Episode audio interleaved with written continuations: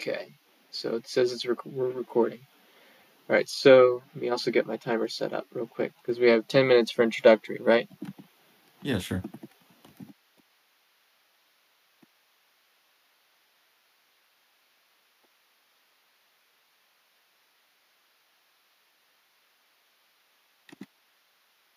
Okay. Alright, so today we'll be debating the. Okay, it started. Today we'll be debating the topic of whether or not morality can exist, uh, as well as meaning, with or without a God. Uh, I will be arguing in favor that morality and meaning cannot exist without a God. So, first off, the way to properly understand morality and meaning, uh, to un- properly understand that, we would have to also understand what we are in relation to that. So, depending on your worldview, it will definitely affect how you see morality and meaning. So, as a theist, right, I believe that we derive morality and meaning from God, and that it's more or less programmed into us. Uh, however, I believe in uh, dual morality. I believe that we both have objective and subjective moralities, not just either or. Um, and I will go into more depth into this in just a second. So, when approaching the topic of morality and meaning, uh, it would also help to define the terms. What do we mean when we talk about morality, and what we, do we talk about when we mean meaning? So, morality, or the definition that I'm going with, is more or less uh, conformity to ideals of right human conduct, or a natural law of sorts for moral ethics, uh, standard by which we define something as right or wrong. Um, and in regards to meaning, it's more or less something in which uh, we strive for, we pursue in hopes of achieving. It's an immaterial uh, sense of accomplishment. And so, that being said, can we have morality and meaning without a God? Right? So, here's where the difference between objective and subjective morality comes in, because I know that a lot of people, especially in our postmodern world, tend to believe that morality is subjective, meaning that what is morally right or wrong depends on the actual individual and that there is no higher uh, standard beyond oneself. Uh, however, I believe that morality is both objective and subjective in this sense. So, objective morality is more or less um, it's a sense of morality that is transcendent of one's own personal beliefs or convictions. Uh, an objective morality is is objectively true uh, regardless of what you believe. So another an example of this would be you know cannibalism. Uh, we could say objectively that cannibalism is a bad idea. It is not good. It is morally wrong.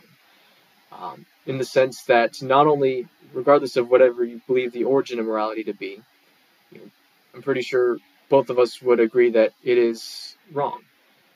And I believe it's objectively wrong in the sense that, regardless of your opinion on it, it is still wrong. So just because someone believes it's okay does not make it okay. Um, so, in the sense, there are certain things that are objective and certain things that are subjective in regards to morality and even in meaning. Uh, there are things that uh, we can that give us meaning outside of ourselves, and then there are things within ourselves that also give us that same meaning, the sense of internal accomplishment, satisfaction. And so, that being said, can we have it without a God? Uh, I argue no, simply because both of these concepts are completely abstract, right? And if, supposing that we do not have a God, that God does not exist, there would only be two uh, ways in which we could go with this. Uh, there's the form of atheism that acknowledges a soul uh, or a personal individual spirit. Then there's the form of atheism that does not acknowledge such a thing. And so, what do I mean when I say soul or spirit? Uh, what I personally mean when I say soul or spirit is a sense of deeper consciousness, right? It's in the sense of consciousness, uh, many would define it as the awareness of one's own personal self. Like you're aware of who you are and that you exist. And I would say that a soul is a step further. It's a deeper, deeper sense of consciousness in many ways. And if you're religious, it would be the mechanism by which you can interact with the immaterial and grasp the immaterial. But from the atheist, atheistic perspective, I would say that the soul would be more or less the mechanism by which we can better understand um, immaterial concepts, since we cannot, since majority majority of atheists don't tend to acknowledge uh, spirits and uh, spiritual realm and that sort of thing. So that being said, if they're the atheists who believe in spirits and souls from a relig- in the religious sense of the term, right? And so that being said, we'll cover that in just a second.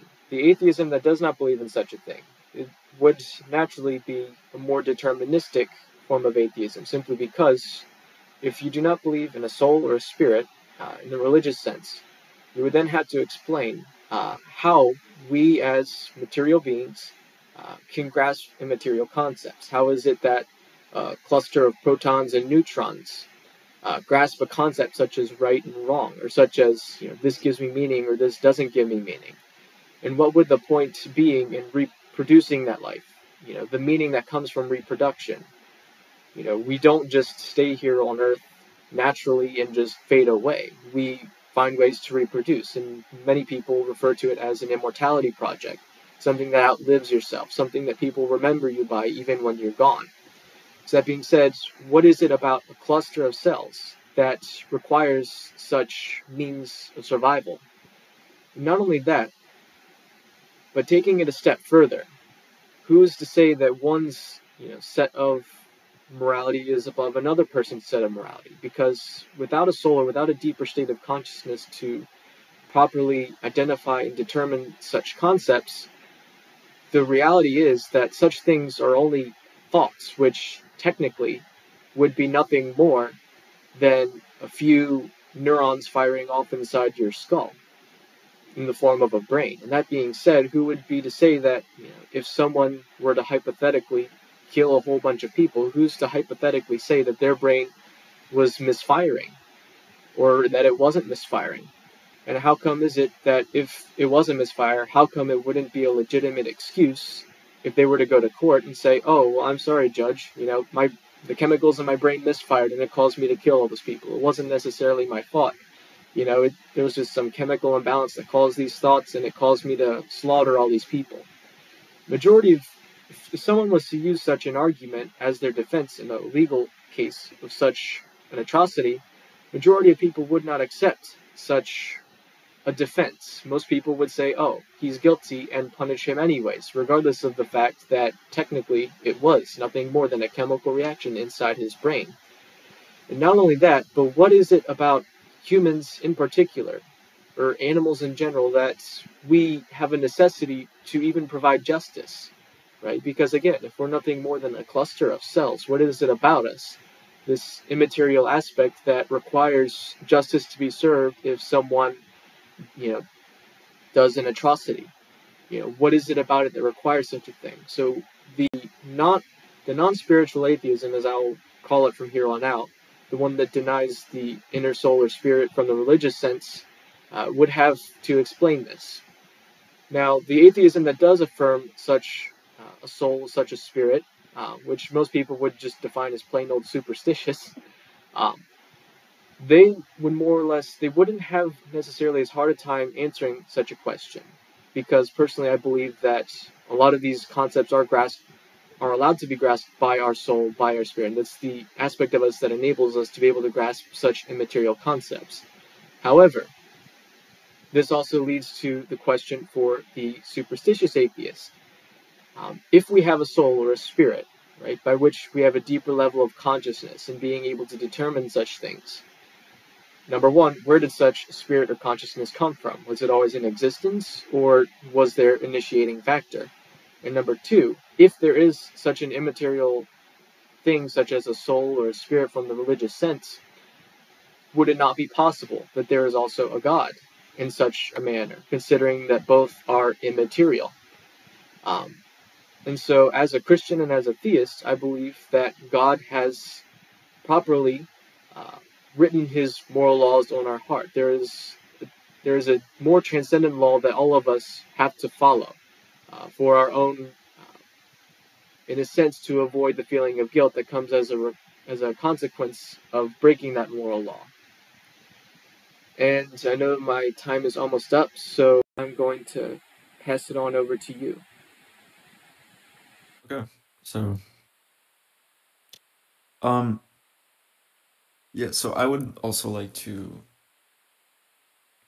you know, go over some definitions and some terms.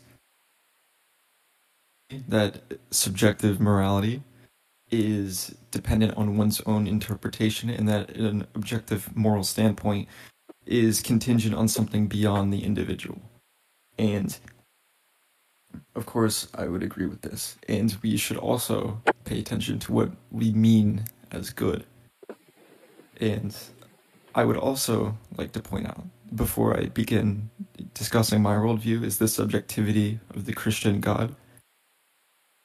It's pragmatically very consistent with the problems you pointed out with the subjective moral standpoint, in that God, biblically, has had people do things that we would conceive to be atrocious murder. And even he's implicated he would allow someone to murder their own child.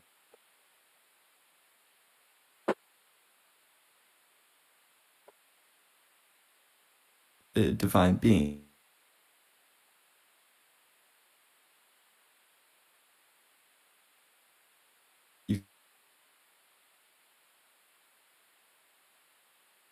Knowledge that this divine being has had people kill others in the past, and has even insinuated that he is okay with killing children. It is also important to point out that God Himself either possesses a subjectivity towards ethics and morality, or He Himself is under and appeals to a higher standard. Because if there's a standard above God, then you can say that there's objective morality. But if there isn't, then we are simply experiencing a subjective morality given to us by God. It's also important to point out the very good thing that you picked up on that a theist cannot be purely objective in virtue of God. If I were a theist and I believed in the objective morality given to me by God, I still assert things are good and bad that are devoid of the teachings of God. If I were to say that a watch is good, there's nothing in the Bible telling me what a good watch is and to what standard. I'm asserting that the watch is good because I'm appealing to something beyond theology. What I'm appealing to is the function of the watch. A watch is good because it commits and it performs a function. If it didn't perform the function, is it really a good watch or is it a bad watch? Or is it even a watch at all? I would argue that it isn't a watch. If it doesn't do its duty and its function, it can't be considered a watch. It would just be a conglomerate of parts, pieces. What makes something itself is essence. Essence and existence are obviously contingent on each other. There's no existence without essence. It's also important to point out that I think good is a metaphysical question. What is good? And it's a tricky one to answer, but for the sake of this debate, I would like to say it's the rational universalization of human welfare. Because here I appeal to the Kantian sense of the categorical imperative that something cannot be good intrinsically if it cannot be universalized.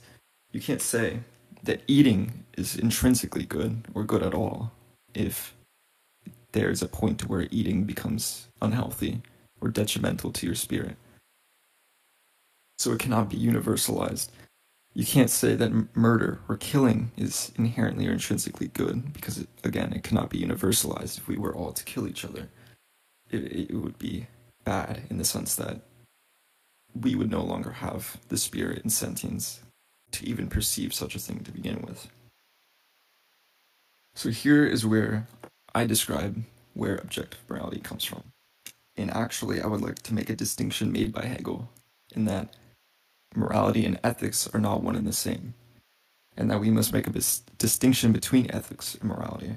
Ethics being objective and morality being subjective.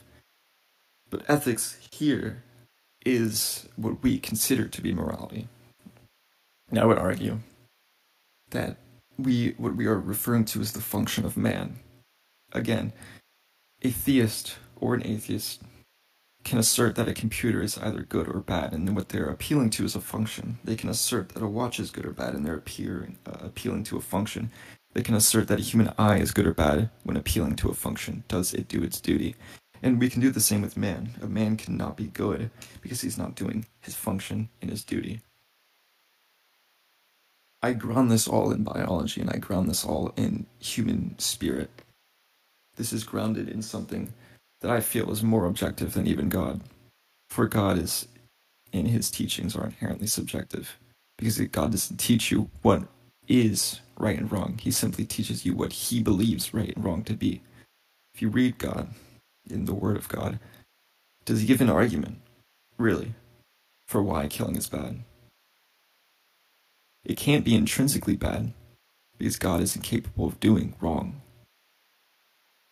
And if God condones and has condoned the killing of certain people, this would obviously be self refuting. God would then have done wrong. So, I believe my stance is grounded in more objectivity than the negation. Ground this in spirit, and I ground this in humanity and what our biological functions are. We should strive for welfare, universalized welfare. And again, I'm an idealist. I feel like my opponent is talking in materialistic terms, but I am no materialist. I believe that the world as we see it is the product of our perception, and that we perceive, and therefore our reality is contingent on our perception. A good way to illustrate this in a couple of ways is the fact that you can't question your own mind and thoughts but you can question the reality around you. If I were to ask you, look at an apple. Tell me the objectivity of the apple, its density, its height, substance. Now give it to me without subjectivity. Can't. What you perceive to be red is subjective. There's nothing objective about it. What you perceive to be its feeling, its taste. Also subjective. And you can't perceive the objective without the subjective. Physicalism, materialism is not what I am. Furthermore, um, I think that it's important to understand that we are making ought statements on what ought we do. And I think that it's much better to ground it in humanity, in the universalization of welfare for all.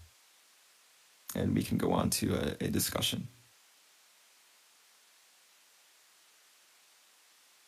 Okay, so then I got a couple questions. So, first off, you, know, you talk about how morality is rooted in uh, what's best for all, correct? Like, I understood that properly? Our function and our duty okay, as so humans. okay. So then, suppose, you know, someone is handicapped, right? Is physically incapable of functioning properly as a human, right? Maybe they're missing their legs, their arms, and they only have half a brain or something like that. Something misfortunate. Would you say that they are a good person, uh, even though they do not fully meet the functioning standard of what it means to be physically human? When we say a good person and a bad person, we're referring to their function, right, in, in their action, as, as opposed to an intrinsic good or bad person. Even a theist would deny that someone can be intrinsically good or bad. Um, it well, I mean, you would disagree with that. You'd say we're yeah. intrinsically bad. Yeah, yeah I would. But, but but we, we are intrinsically bad because of the actions that we do. So a handicapped person is not bad. Um, and they they would be good if they did their duty. And if you know uh, what kind of handicapped person are they sit in bed all day and they're they're bedridden?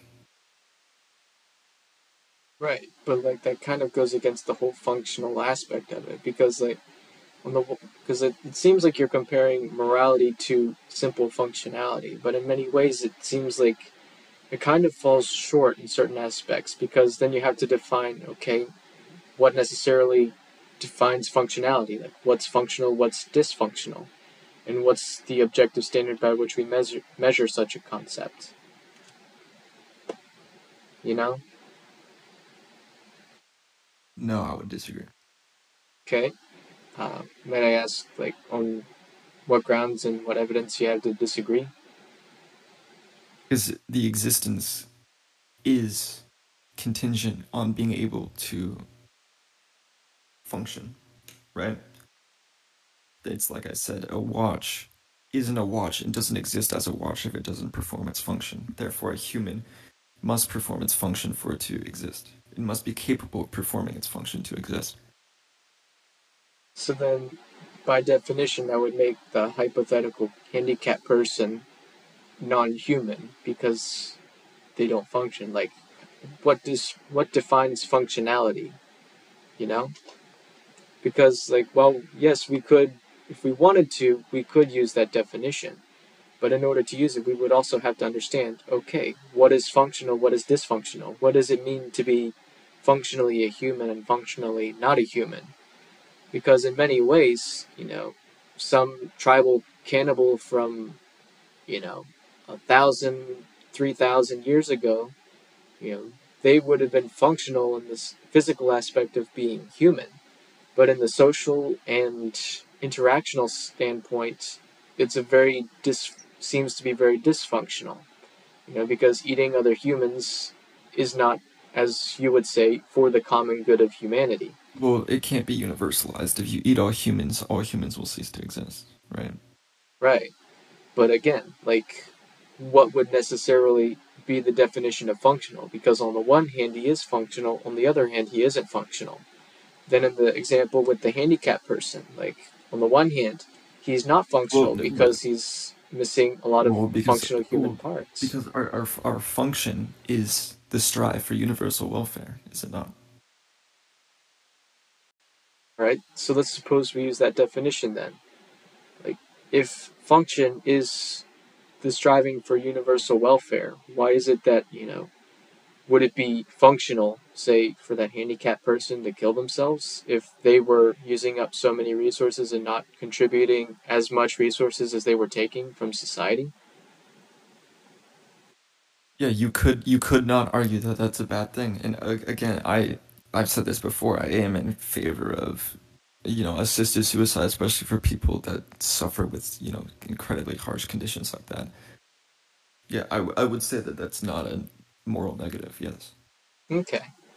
All right. So then, I guess that, that leads me to my next question. Then, so like, you know, from an atheist, well, from you know the two forms of atheism that I laid out in my introduction, right?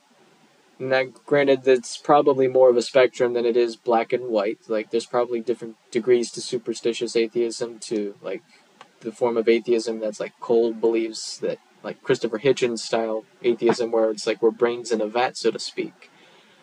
But so, and the, I guess in your own personal beliefs as an atheist, like, how would you explain the ability of humans to be able to uh, conceptualize abstracts, things like morality and meaning?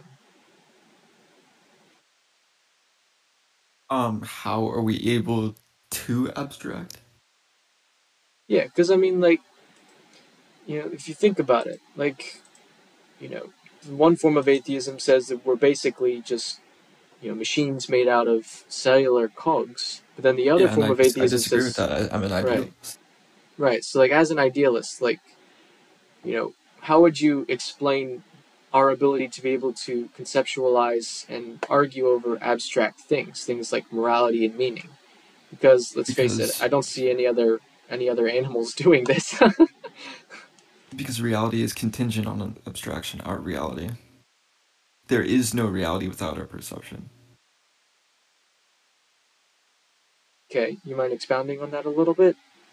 Yeah, so um if if I were to tell you to look into the sky and you see stars and you see the moon and you see the sky, you don't actually, right? Your reality is that you see stars, a moon, and whatnot, but you don't. You have perception, and then with this perception, you form the reality inside your head. You can't point to me to a moon and say that this is a moon. It's simply a collection of, you know, atomic particles or whatnot within a vacuum. And even then, you know, these are everything is abstraction and comes from the mind. Okay. I wouldn't go as far as to say, you know, with Berkeley that to be is to be perceived. And I would just say that our reality is contingent on our perception. And that's why I am an idealist. Because a materialist would have to believe that consciousness is the driving force for, or rather, materialism. In materials, in physical matter, is the driving force for consciousness, and that consciousness is derived from material. And I don't think that seems to be the case, especially philosophically and empirically, right? Scientists have been trying and they can't describe consciousness from physical matter.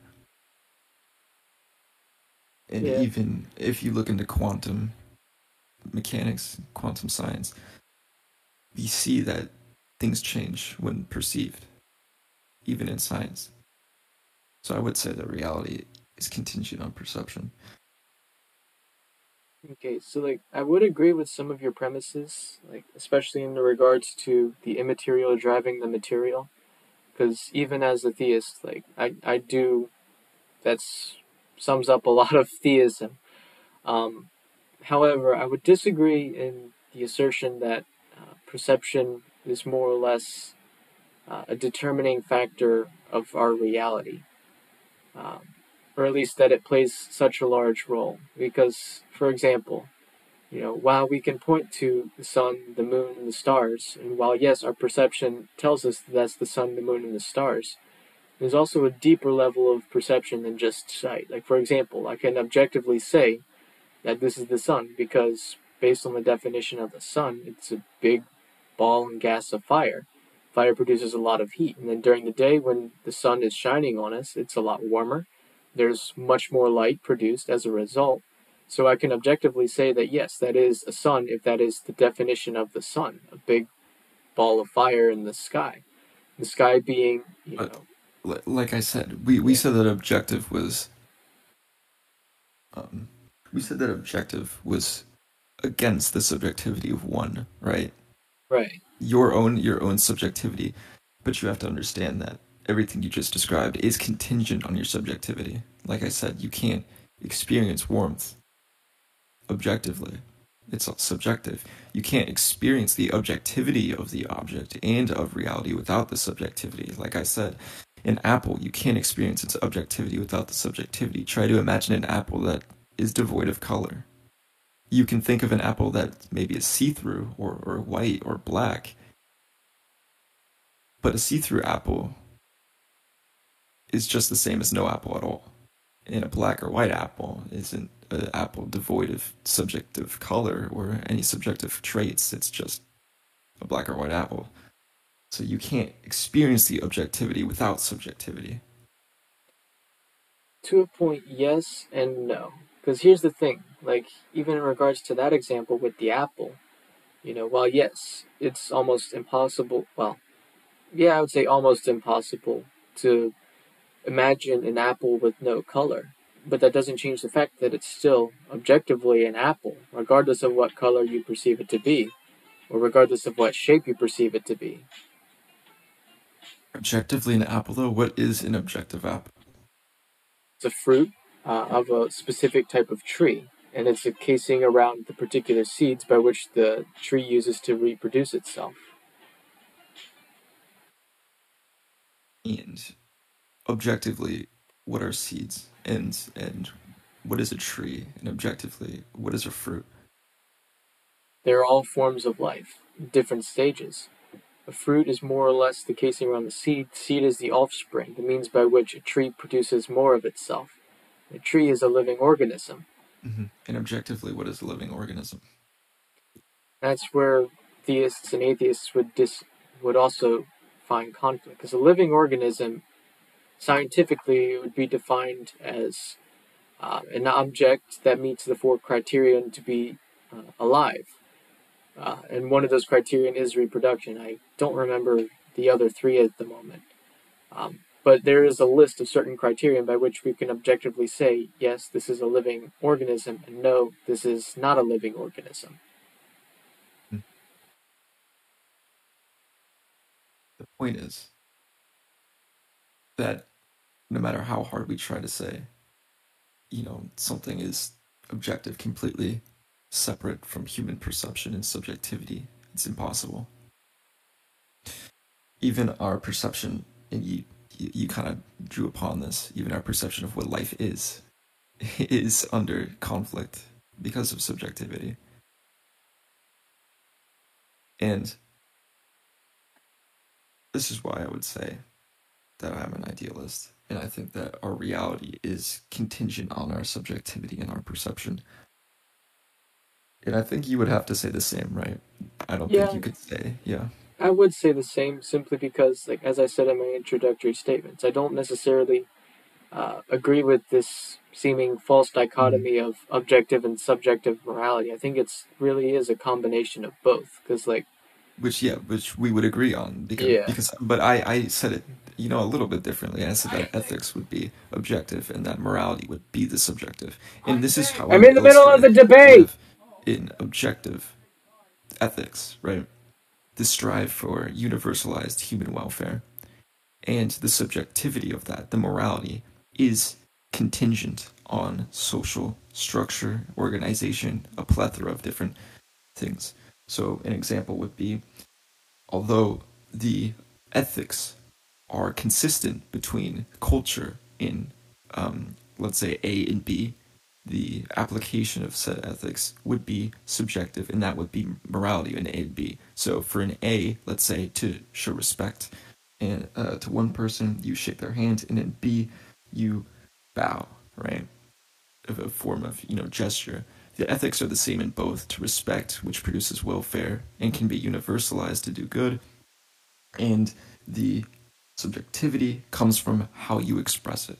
You know, the bow or the handshake. That's the distinction. And the universalization is very important because you can't say that something is intrinsically good or good at all if it can't be universalized. And this is what Kant is in, his, in one of his maxims for the uh, categorical imperative.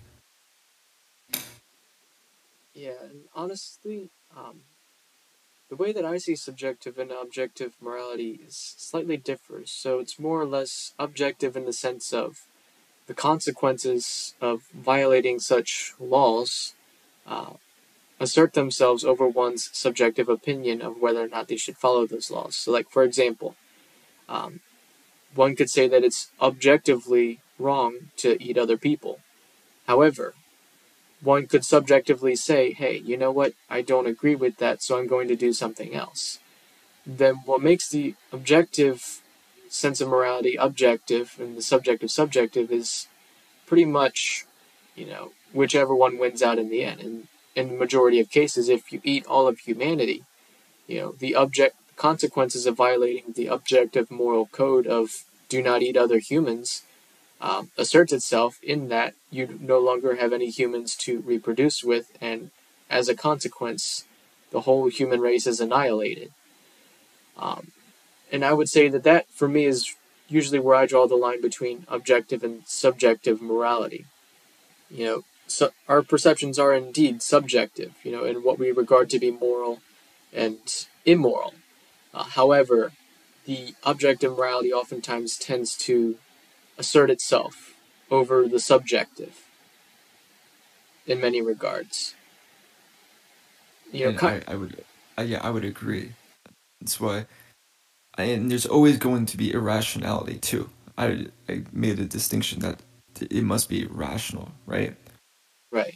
Because and this is Hegelian, it's irrational to want to be the only person, and I would say it's even almost impossible to want to be the only person.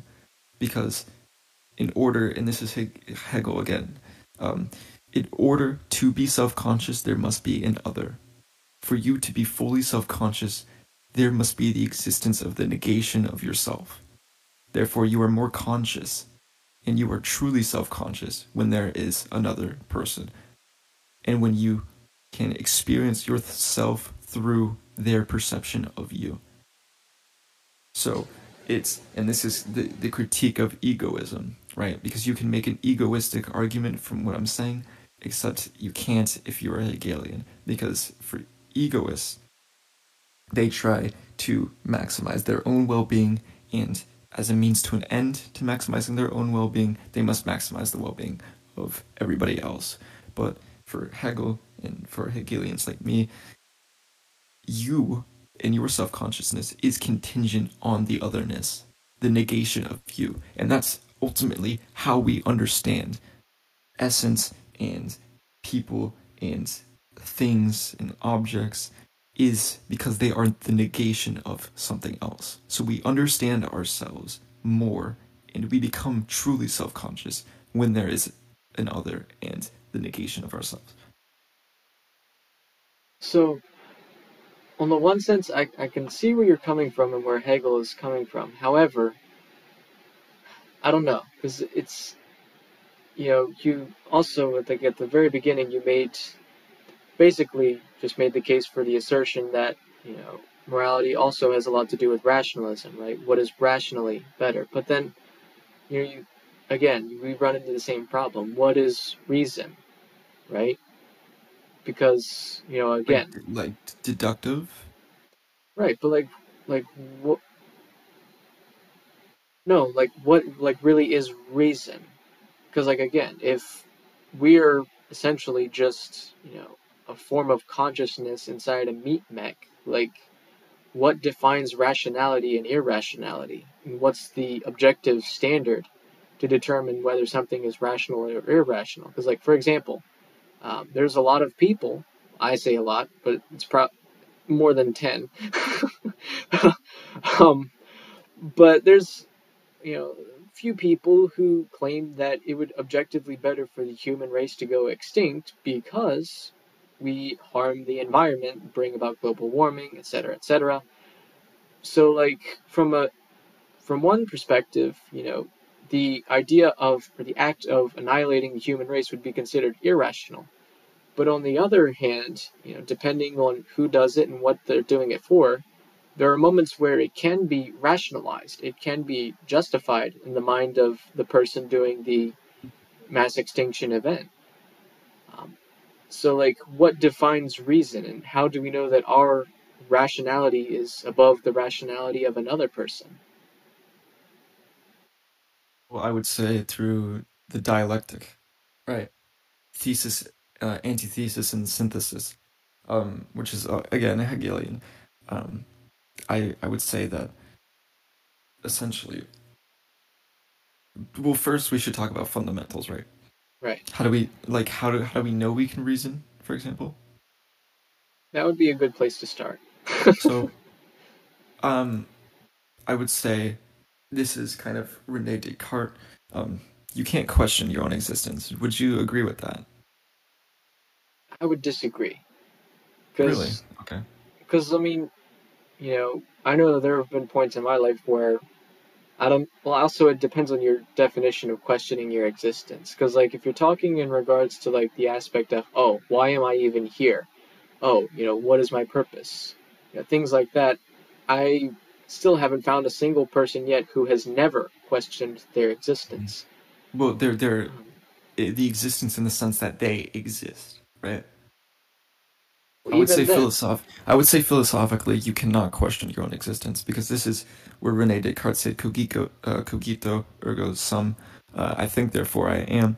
And if you were to question your own existence, you are therefore creating a necessitation for your own existence. Because for there to be doubt, for there to be question, there must be something to question. So this isn't answering the question of what I am, but it is answering the question of do I exist? You cannot question your own existence because it creates the necessitation for your existence. Would you agree or disagree? The surface level, I agree, but I don't know. Something seems off. But keep talking. As I think about it, if, yeah, I figure okay. it out, I'll I'll voice it. okay. So if we exist, then we can assert that the, you know, a few things. We can assert that there must be truth. Because if I were to assert there is no truth, that there is no objective truth, that's, you know, it's self-refuting, right? If right. I were to assert there is no truth, that in itself is a truth. Therefore, there must be, in some sense, a truth, even if that in itself is a truth. So there is some truth, in, in some sense. Now it's our job to find out what that truth is. And we can use the laws of logic. And a lot of people said that the laws of logic are abstraction, and I would say that they are necessitated. They are contingent on existence, right? So, for example, one of the laws of logic that something is either A or its negation. I am either me or I'm not me. There is no in between, right? Excluded middle. So my you know, my keyboard is either my keyboard or it is not my keyboard. There is no middle. So if I exist, I know that I either exist or I do not exist, the negation. Therefore, I can say that it is rational for me to use that law within my analysis. Another law being um, law of identity. Um, a equals A and A cannot equal not A. I cannot, you know, be me and also not me at the same time. Um, so on and so forth. All of these are contingent on existence and are necessitated. So if we can assert that the laws of logic are justified with everything that we know to be true. This isn't any speculation or uncertainty. These aren't suppositions or anything of the sort. These are, we haven't even gotten to perception, where most presuppositions come from, is perception. If we can do this, then we can reason. We can use the laws of logic and we can create arguments. And you can that that's where I would say that our ability to reason comes from. Okay. Well, I would say that that's kind of I would say that that's fair to a certain extent. However, like I don't know. It seems a little bit weird because again, like without a divine creator or something like that, something that technically programs us, you know, what you know, what is it that causes us to need to reason. You know, what is the point of reasoning? Because, like, again, like what separates us from simply, you know, a meat mech, or excuse me, you know, a bone mech with uh, meat armor, as uh, my brother put it. um, you know, like what's what actually makes us need to reason? Because you know, if again, if you look at the vast majority of other animals, right, some of them perform acts that we may assert to be reason, but in reality it could be nothing more than just, you know, reacting to superficial stimuli. Like for example, uh, if a dog, you know, tries to lick a snapping turtle, he's likely to get hurt, you know, if he licks the snapping turtle because the snapping turtle might get aggressive and hurt the dog as a response.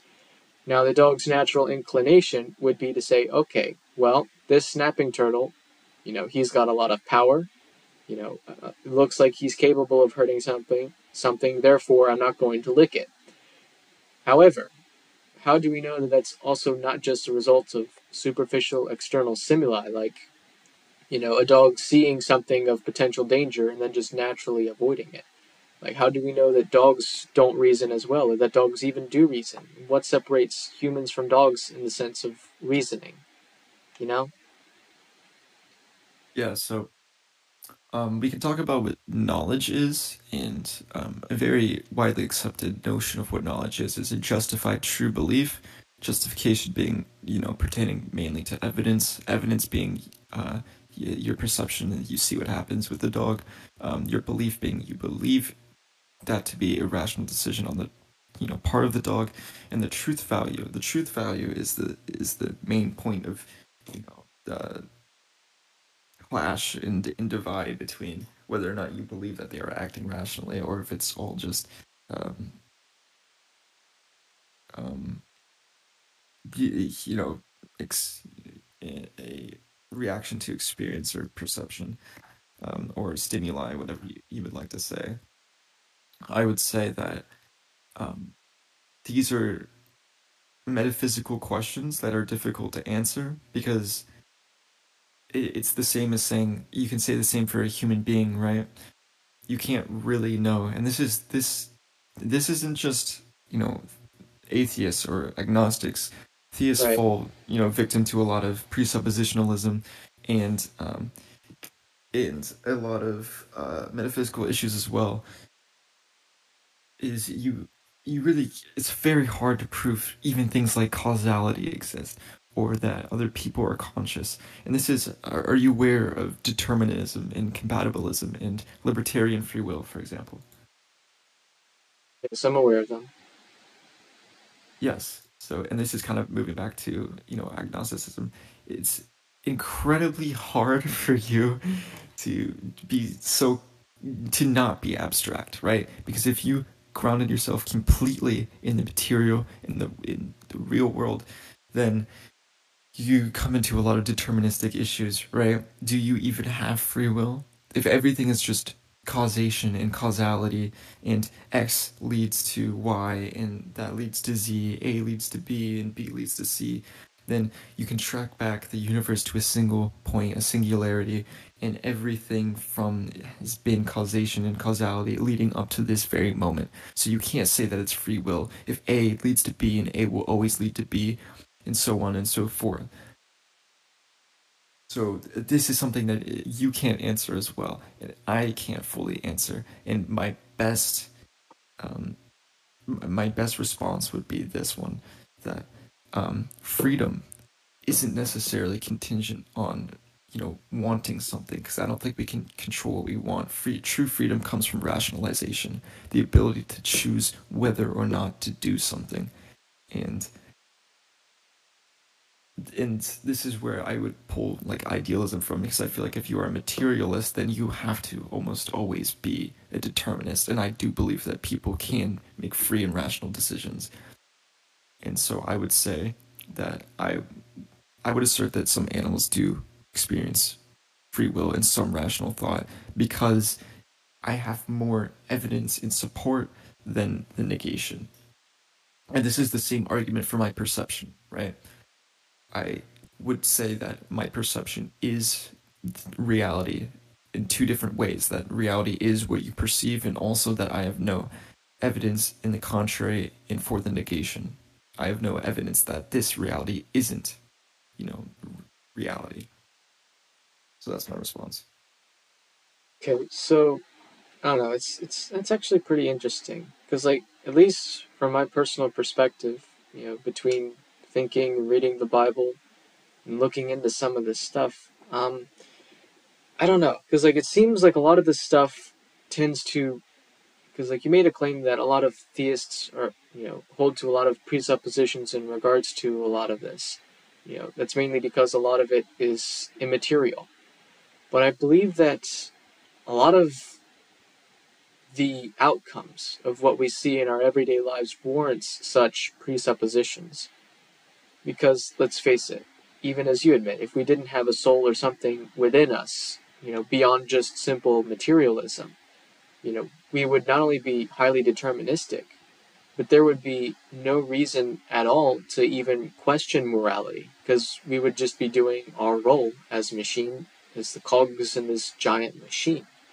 Right. You know, for example, it goes back to the court analogy, right? If you have a dude who eats his whole family or something like that, exactly. like you know, you really can't objectively say if you don't believe in something, or if you're a materialist, you can't objectively say that, hey, you know, this dude was wrong, or hey, this dude ought to be punished, simply because he is simply acting on the material causation, cause and effect within his brain.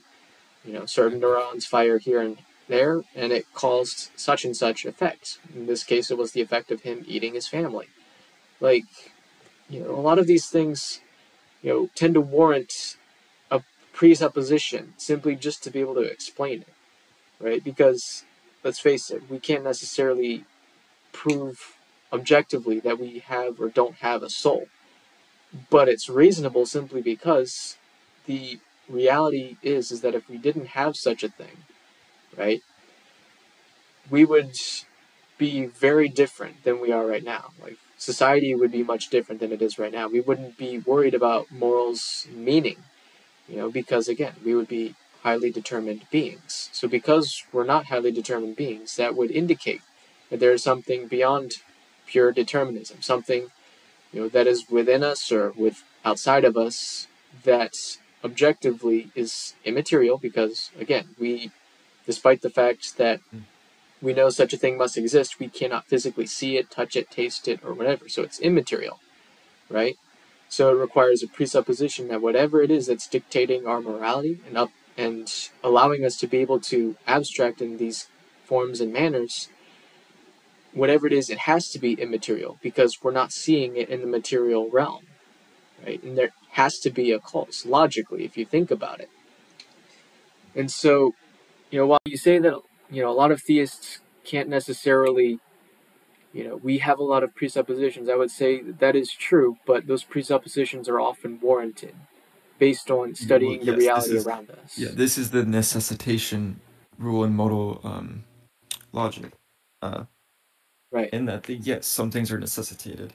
Um, and, and because this is how you can get around things like, you know, you understand the divinity of God and so it's like you derive your understanding of reality from the divinity of God and His Word, but you understand His Word and divinity through the reality around you. So it's, it's circular in reasoning, but it's only circular because inherently, uh, in epistemo- uh, epistemologically, a lot of things are circular because you know some things are just necessitated, and first principles are often iffy, and and you know first principles referring to Aristotle's notion of first principles. Um, so yeah, uh, and and this is why I would kind of I reject when a lot of people say good, you know, point to me where is good, you know, point to me to the good atoms and the bad atoms and the good molecules and the bad molecules. That's why I would reject that because it's a very materialistic and you know ultimately then as a result deterministic position and I reject determinism.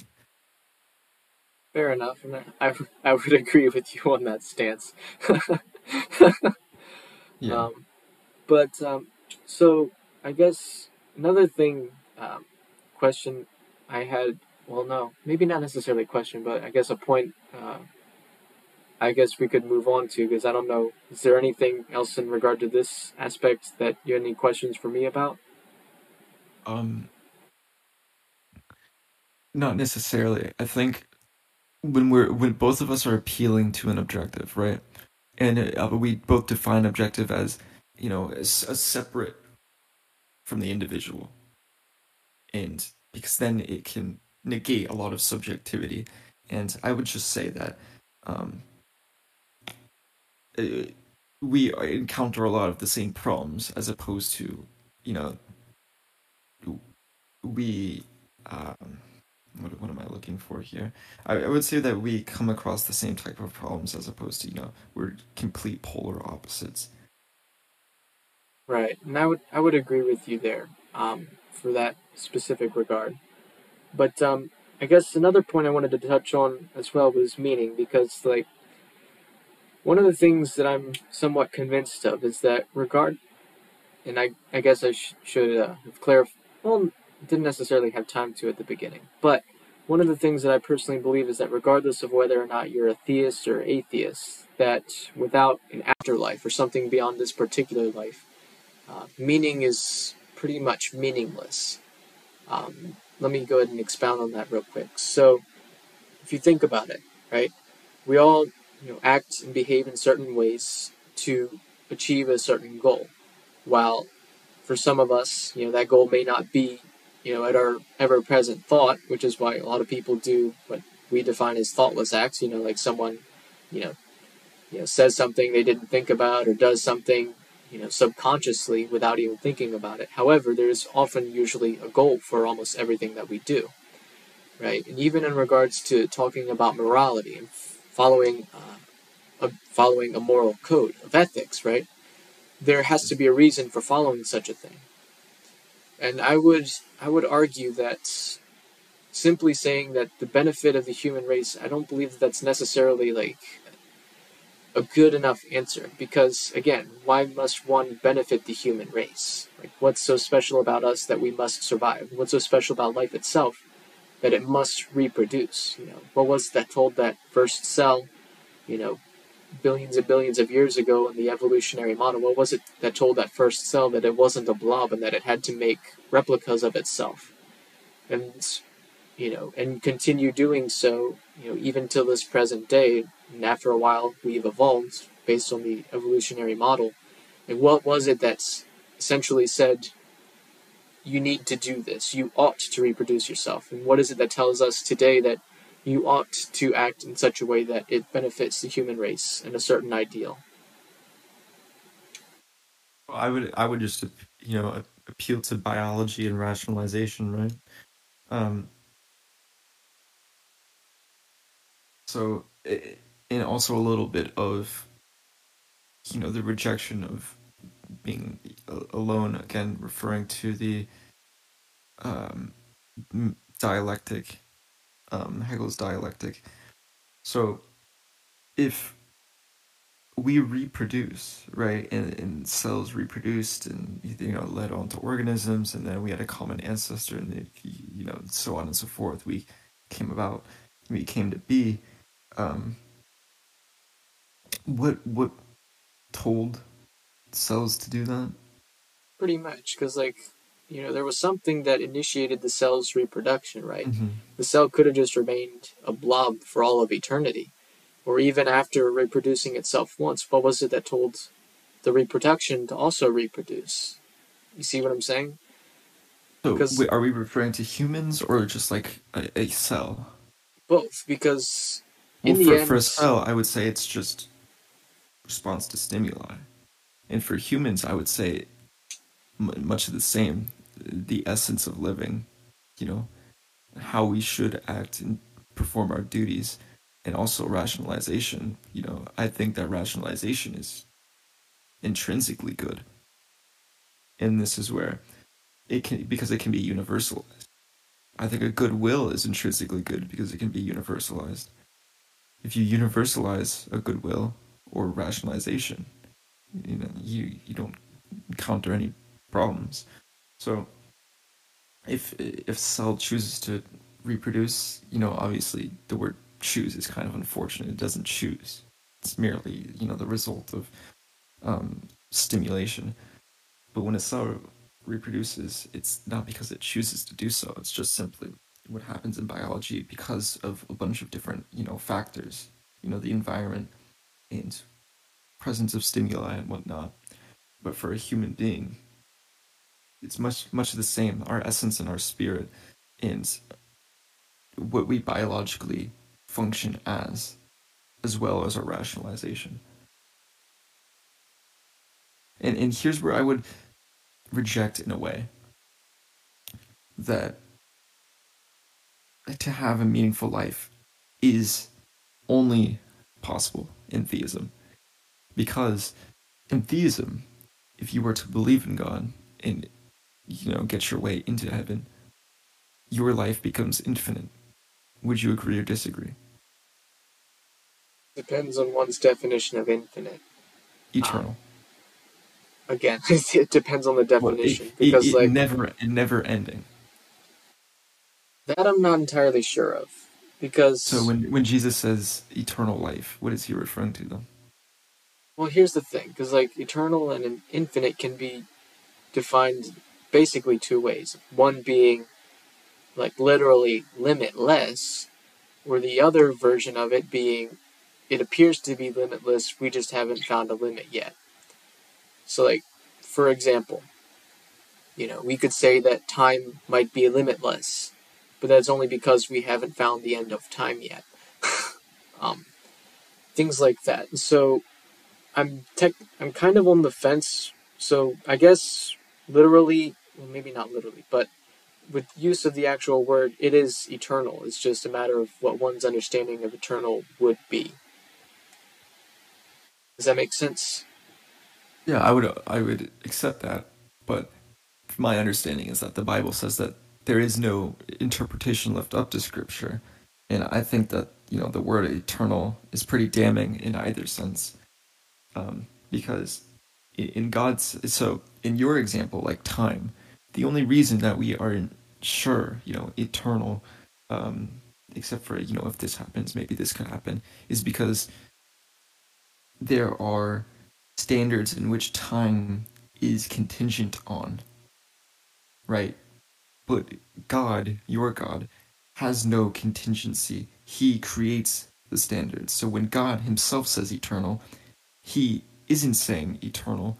Um, oh, but but if this happens, you know, uh, uh, eternal unless X, Y, and Z, you know, eternal in this sense, he is saying eternal because he is capable of saying eternal.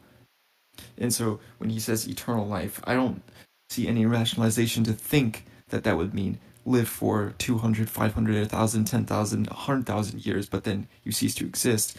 I think that is a fate that is um, given to those damned to hell.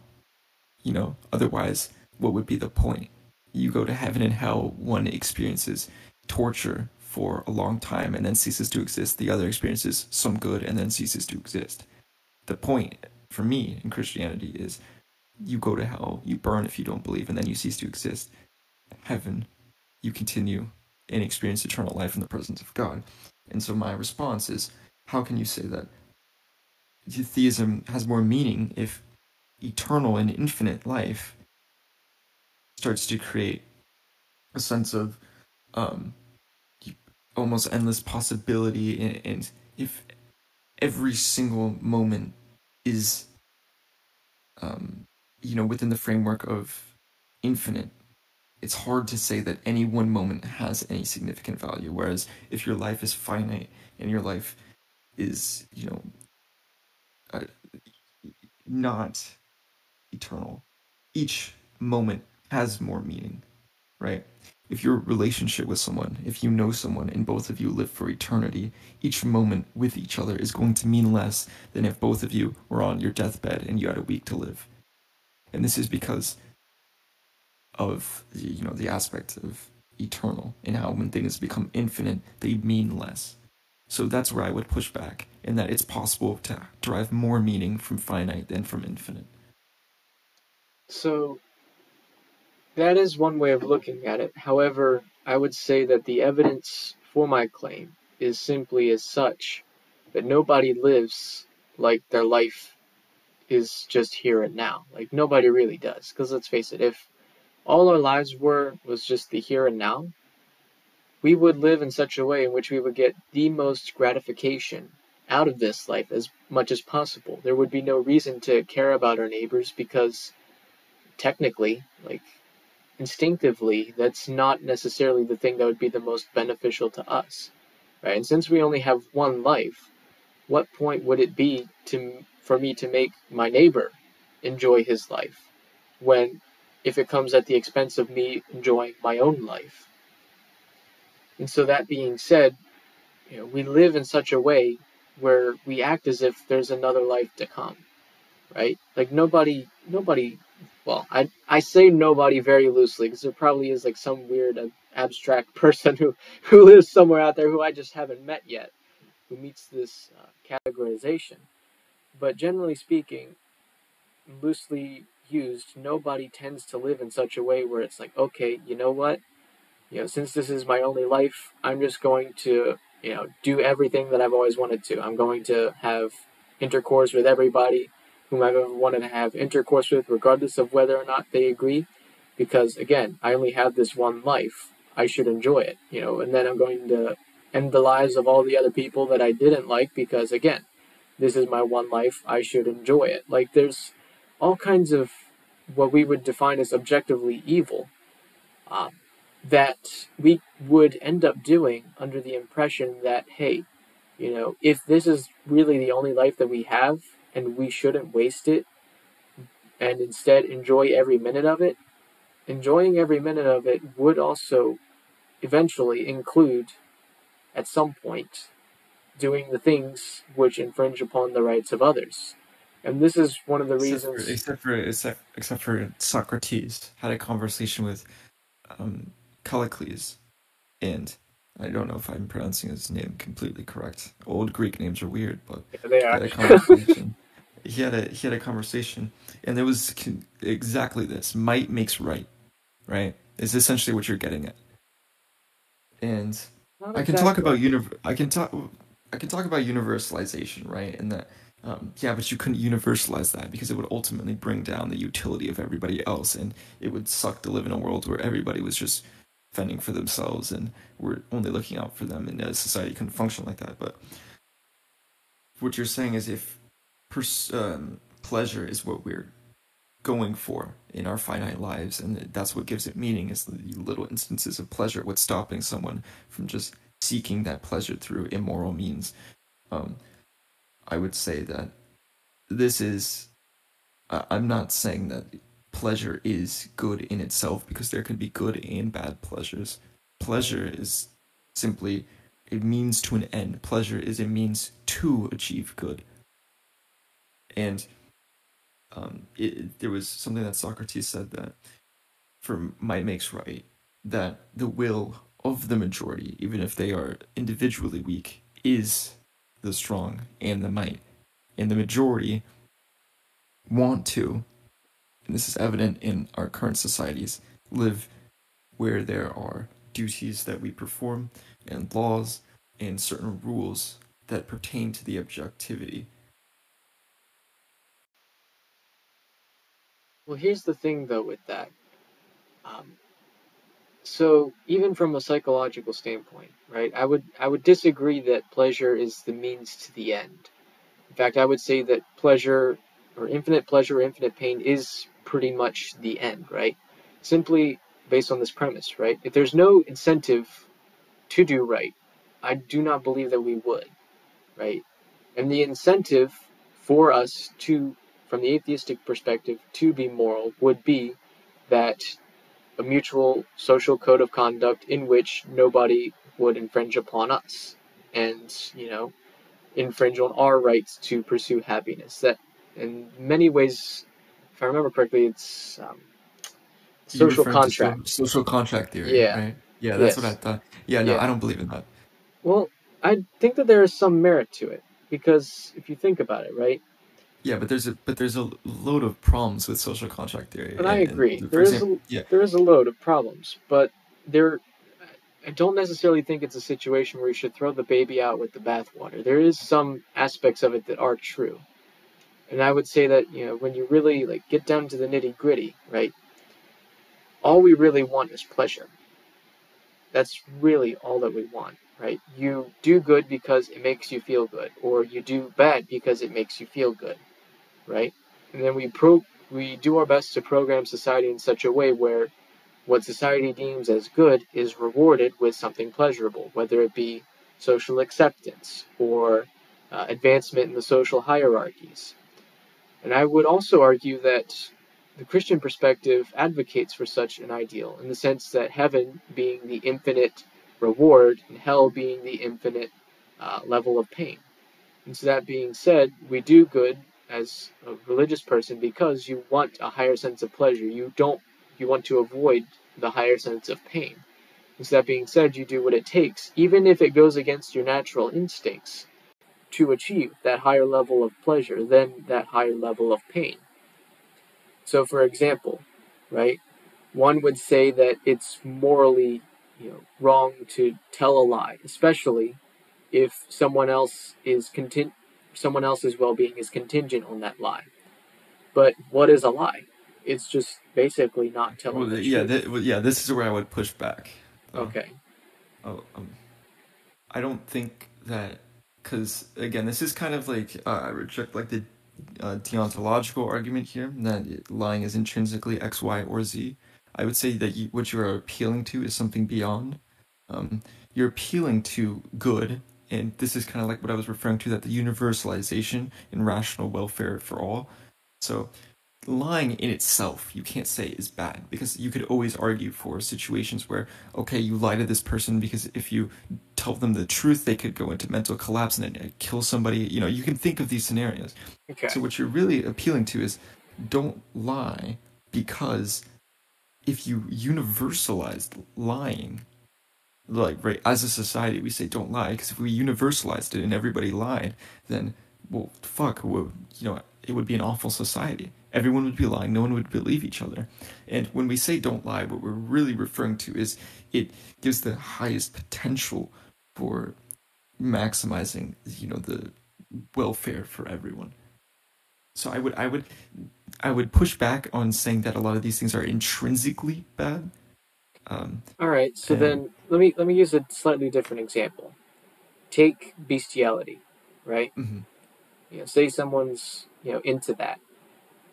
I would say that the whole pain or reward system is what prevents someone from engaging in such acts, right? If someone has such a desire and then chooses to abstain from such desires, it's not because they lack desire to do it or because, you know, of some other factor of like societal well-being, but rather it is reinforced by okay, the reason why I don't, you know, perform such acts is because I know that if I do, the consequences will be X, Y, Z, or at least if I if I am discovered, the consequences will hmm. be X, Y, Z, right? But if you know if I do it, the reward will be X, Y, Z, and then in their head they do a cost benefit analysis.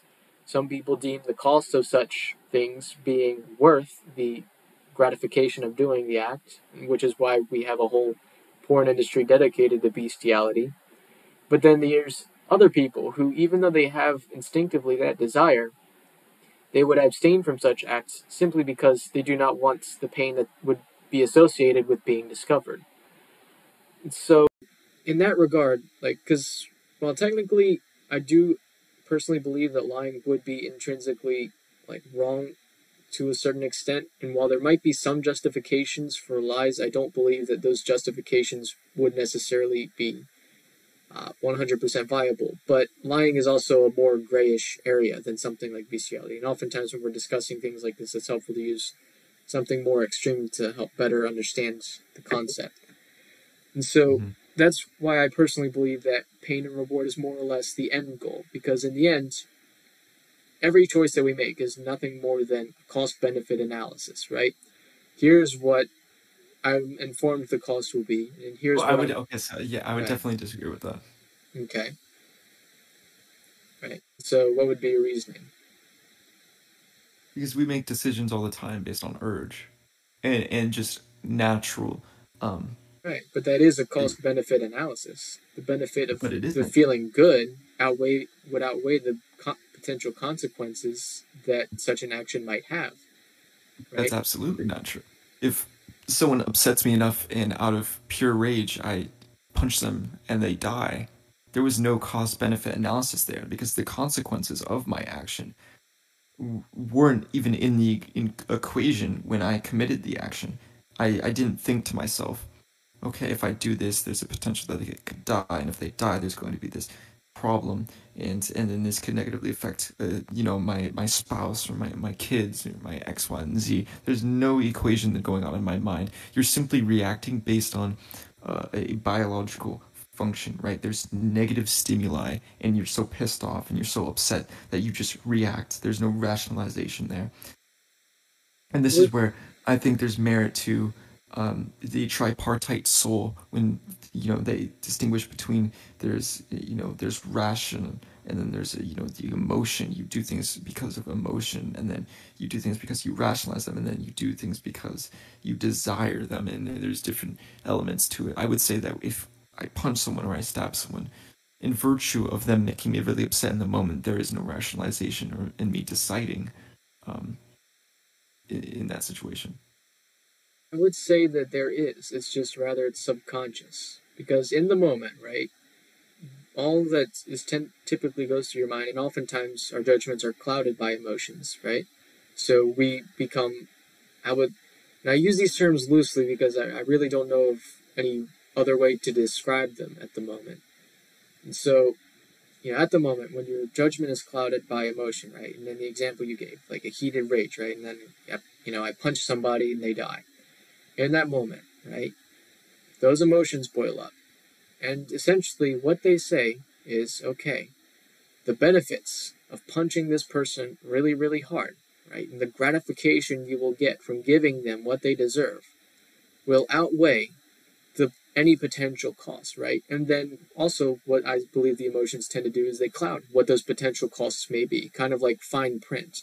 You know, it's there, but it's also not there, right? And so then when you act on such an urge, you say, okay, well, this, you know, basically this is going to be better in the end. I'm going to get more pleasure out of this than out of not doing it. Therefore, in a heated rage, I swing, I hit, you know the ga- and oftentimes emotions tend to cloud our gauges on actions right so like you know if you're not if you are in a clear state of mind right where your emotions are not affecting your perceptions and judgments you can gauge okay if i hit him this hard it's going to be too soft. If i hit him this hard it's going to kill him right? But if i hit him just right it's going to be okay right? It'll cause a balance of pain and pleasure pain for him and pleasure for me but also will beneficially not kill him, therefore negating a lot of the worst consequences of following through with his actions. When you're in an emotional state or a heated rage, right, and you hit somebody, that stuff doesn't go through. All you're thinking is, okay, this is going to make me feel better if I hit him in this rage.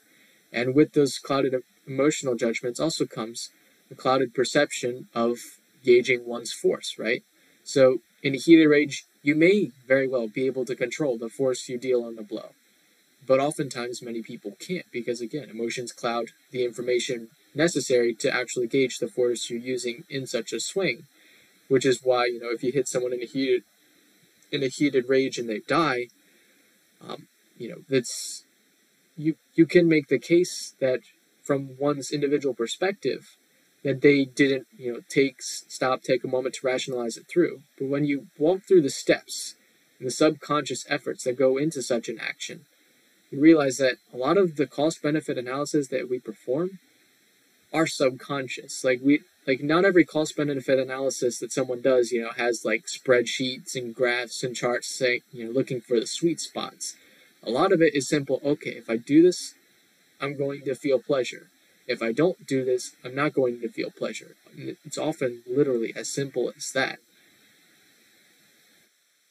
Yeah, but what about people who experience what we call temporary insanity? Or or human beings that are incapable of committing such rationalization? I would say that the same thing applies for them. Only for human beings capable of rationalizing such, you know, an atrocity, you know, like a serial killer, something like that, they do do the cost benefit analysis, but for them, no, it's just not not that. Some people aren't capable of creating those rationalizations, and that's why they get off in virtue of insanity. Well, well, here's the thing, though, because a lot of that also ties into you know the consciousness, right? Are you consciously aware of the processes going on in your mind and in your body, or are you not? It's like in the example, like if somebody like just mentally snapped, right? And then started going off, killing people or something like that. In that state of emotional turmoil, I would still say that the cost benefit analysis is still going on within them. It's just rather they're not privy to it or they are not capable of or they are not in a state in which they can properly act against you know the benefit of the pleasure being something morally reprehensible because deep down, I, I don't believe that even the people that plead insanity still, to a certain extent, believe that some of them do have somewhat of a choice, which is why, you know, a lot of them get sent to institutions and stuff. But on the other hand, it still doesn't negate the fact that, again, for them it was pleasurable, even in that insane state, to perform that act rather than to not perform it. I disagree. Okay. They, uh, um, a good percentage don't do it because it's pleasurable. All right. So, in fact, a lot of them don't know why they do it at all. To be frank. Well, it's almost like. Well, I'm not going to actually say that it's almost like because it, it's not. However, that goes back to the whole thing of you know doing things subconsciously, right? There's a lot of things that we do subconsciously that you know we Well, don't okay, so supposedly do you- think do- about. Do you think that everything we do is cost benefit analysis? Because I feel like if you say that some things are not, then I don't see why actions can also, you know, just be I- the product of emotion and not. I do believe that everything is generally speaking a a a, um, a product of a cost benefit analysis, whether you're privy to that So if- rationalization or not. Um, So if I find someone attractive, that's cost benefit analysis. Or if I like, if I want something, that's cost benefit analysis. Well, that's not necessary. Desires are not necessarily cost benefit analysis. Desires are information, right? That goes into the equation for the cost benefit analysis. So when I when I say cost benefit analysis, I'm using it more or less in terms of a person uh, making an action or acting on something, Yeah, right? what you're what, yeah what you're saying about like cost benefit analysis is just rationalization, and I'm saying that people can do things without rationalization. I would say that deep down we all rationalize things, even subconsciously. So, like for example, um, someone who is maybe, you know, has a bad habit of. This is probably a terrible example, but I'll, I'll see where it goes. But has a bad habit of picking their nose, right? They just do it all the time. People tell them it's nasty, you shouldn't do that, right? And then in their head they think, okay, wow, this is really bad, I shouldn't do it. But then there's moments where they do it subconsciously, right? Why do they do that? I would argue that tech, that the pleasure uh, for them, as well as the reinforced former pleasure of picking their nose, outweighed the cost of social stigmatization for doing such an action. Now, granted, someone can break such a habit by desire, right? They don't desire to pick their nose or whatever, or they desire to change such a habit, which causes them to take actionable steps towards that goal of the pleasure of not picking your nose, or the pleasure that comes with the absence of such a habit. So then Yeah, you can would- you can also ahead. you can also extrapolate that to more extreme examples, right? So, you know, in the example that you gave of, you know, mental insanity, right? Let's take someone who goes mentally insane and goes into a movie theater and kills a bunch of people, right? Hypothetically.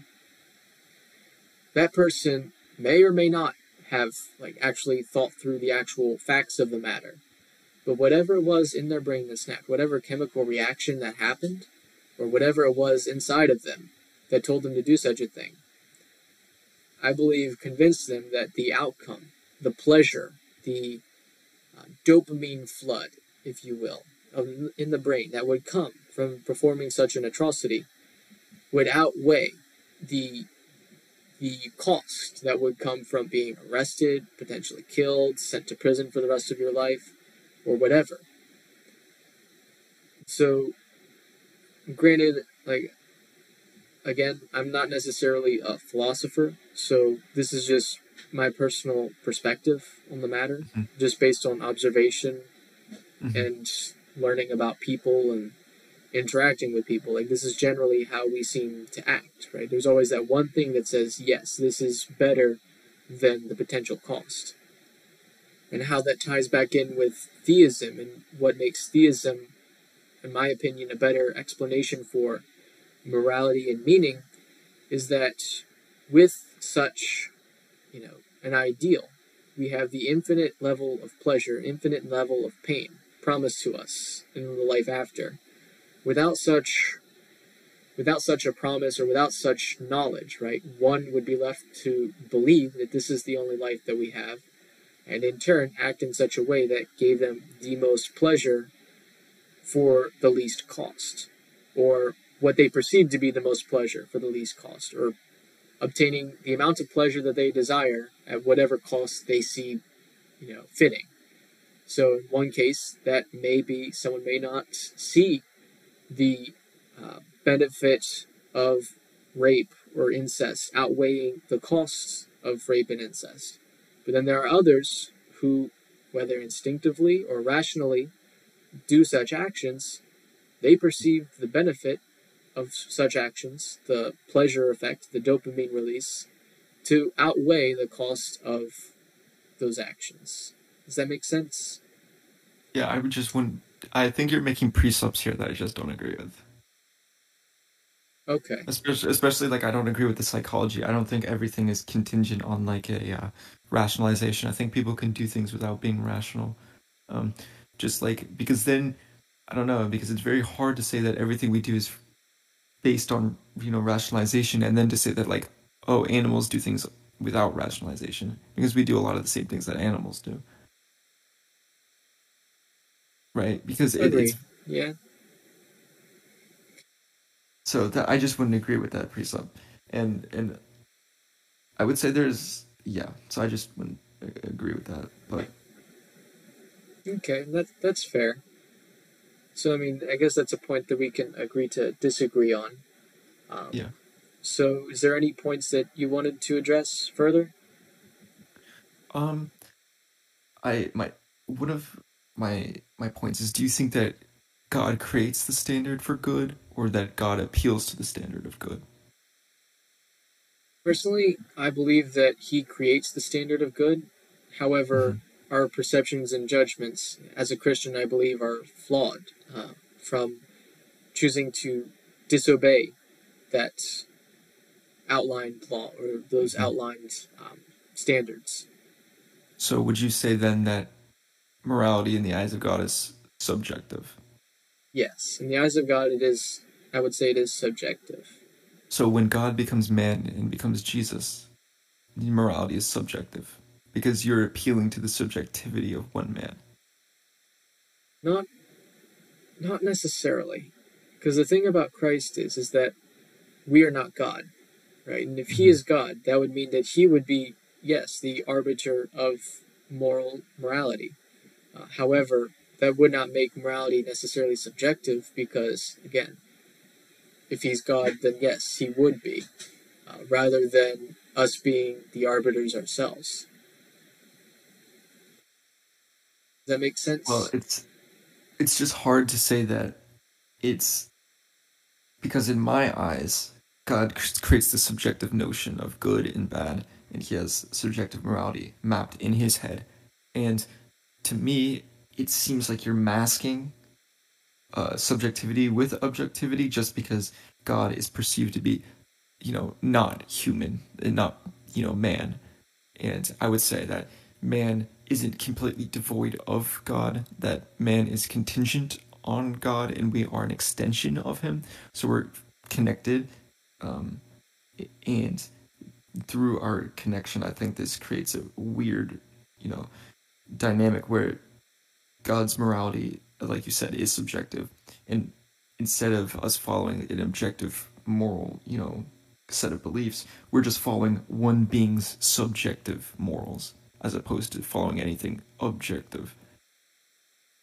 Because the, the so, issue I have is that God doesn't tell you why something is bad or why something is good. He just tells you that something is good or bad. That's why when I ask a theist, when you say that this computer is good, what are you referring to? God never outlines what a good computer is. He never outlines what a bad computer is. So when you say good, good is a moral claim. It's the computer ought to be something. What is the standard in which the computer ought to be? So here's the thing. So I would agree and disagree at the same time. So, in regards to God's perception of morality versus ours, right? It's in many ways.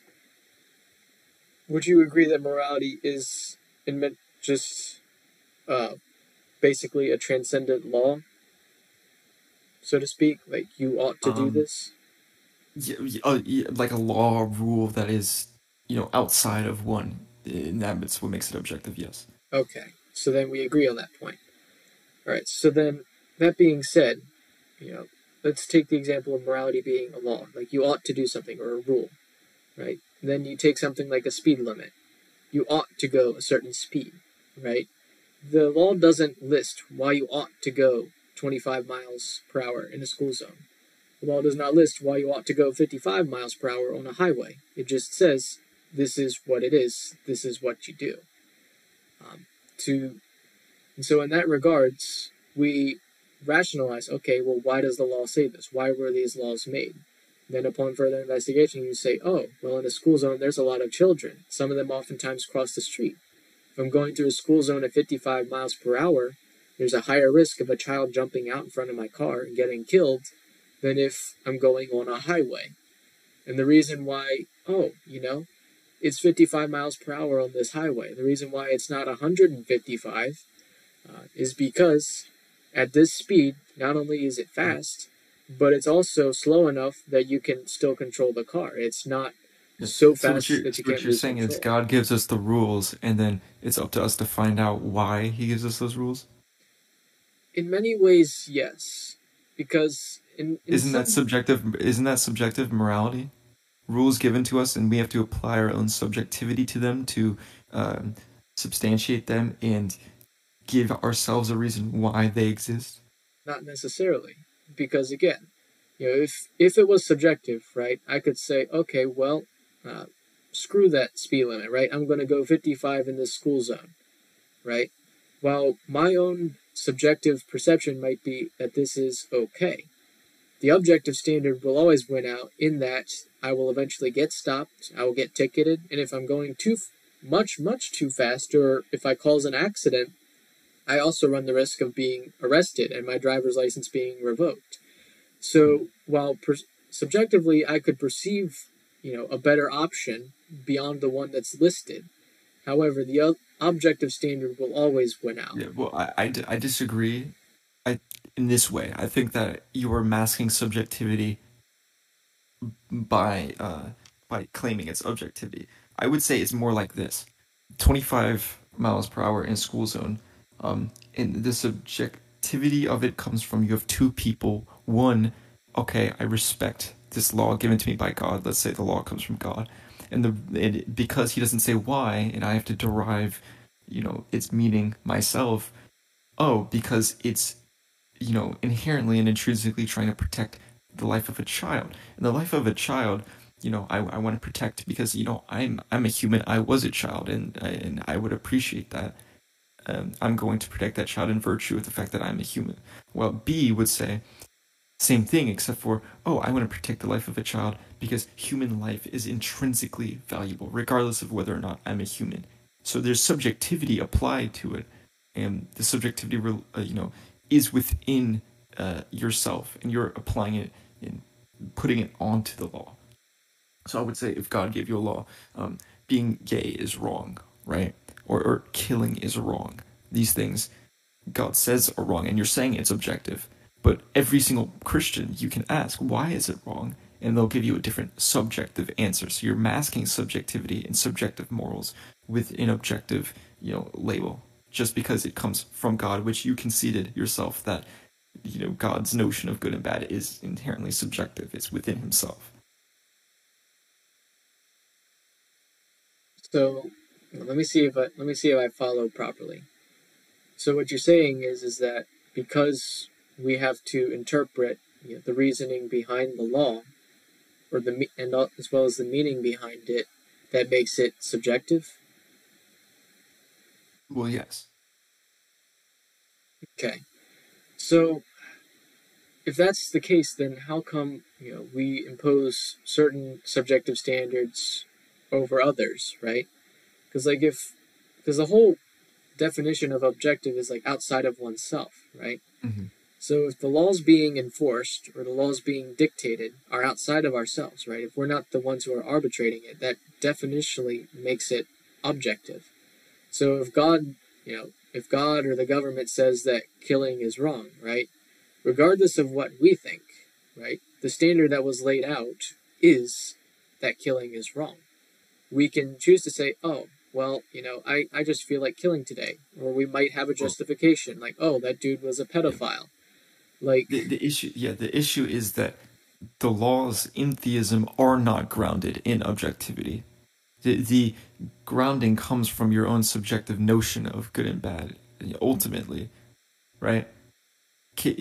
God says killing is bad, and I have to, you know, apply my own subjectivity to that to ground it, right? Why is, you know, killing bad? Why do I think God says killing is bad? well, hold on now. God says that some people should be killed. God even asked someone to kill their son. Um, I, I have to come up with some sub- subjective rationalization for this. And so you can't say that it's you know grounded in objectivity when it, it's not. I mean, it's grounded in the subjectivity of God's mind, and also the you know you have to justify it with your own subjectivity. So therefore, it's hard to say that. Um, I would say that the law itself is objective in the way that it's you know an absence of humanity um, in in one person's subjectivity, but your justification for it is subjective. So I kind of see where you're coming from. However, again, like I don't necessarily see how that would necess- how that would make it inherently subjective because you know, Well, even no, going the, back the, to the the law the law would be objective, but I would say that um, it's the, the law is masking a lot of subjectivity that um, a lot of theists try to break from just in virtue of them claiming that it's objective morality. right, well, all laws do. I mean, because like for example, the perceived societal benefit of a 55 mile per hour speed limit on the highway, you know, that's based on someone's opinion, right? Because, you know, just between you and me, I've driven Mhm. much faster than that on the highway on occasion and was just fine, right? But Yeah. that still doesn't that doesn't mean that you know Yeah, so so what what I'm really trying to get at here actually is that um our positions are not um exclusive each of each other, mutually exclusive. What I'm saying is essentially that our positions can piggyback off of each other. I think a theist cannot rationalize their their morality simply because of what the Bible says. I think they need to have grounding in something that is not purely, you know, subjective. And so when you say, and this is the main, you know, point of the debate, is when you say that you cannot have objective morality without God, I'm saying um, that your morality that is only from God is subjective, and and in in a way it is subjective. And so I'm saying that um, I, I essentially I don't think you need to have God for objective morality. I think you could have mor- mor- ethics, mainly ethics, that is apart from humans that are objective. Well, here's the thing, though, because again, this kind of ties back to, you know, who who's the one who determines the ethics? Because like, your definition of objective morality is a law that transcends all people and all potential lawgivers, right? So like, your definition of objective morality even transcends that of God. But if that is the case, then that being said, whoever wrote that law of objective morality that transcends, say, the Judeo Christian God, whoever wrote that law of morality, they would then be succeeded as the real God, and then the Judeo Christian God is either a lesser God or a servant of the higher deity, right? It's almost like, you know, when you have a boss, right?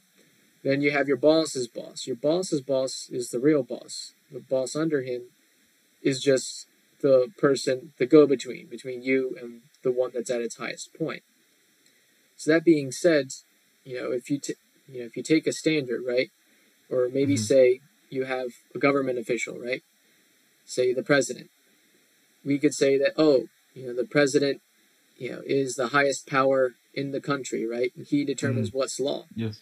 But if he has to answer to someone else, then that means his position as president is nowhere near as meaningful because in the end he's not really the arbiter the arbiter of the law. He's just an underling to fill a chair.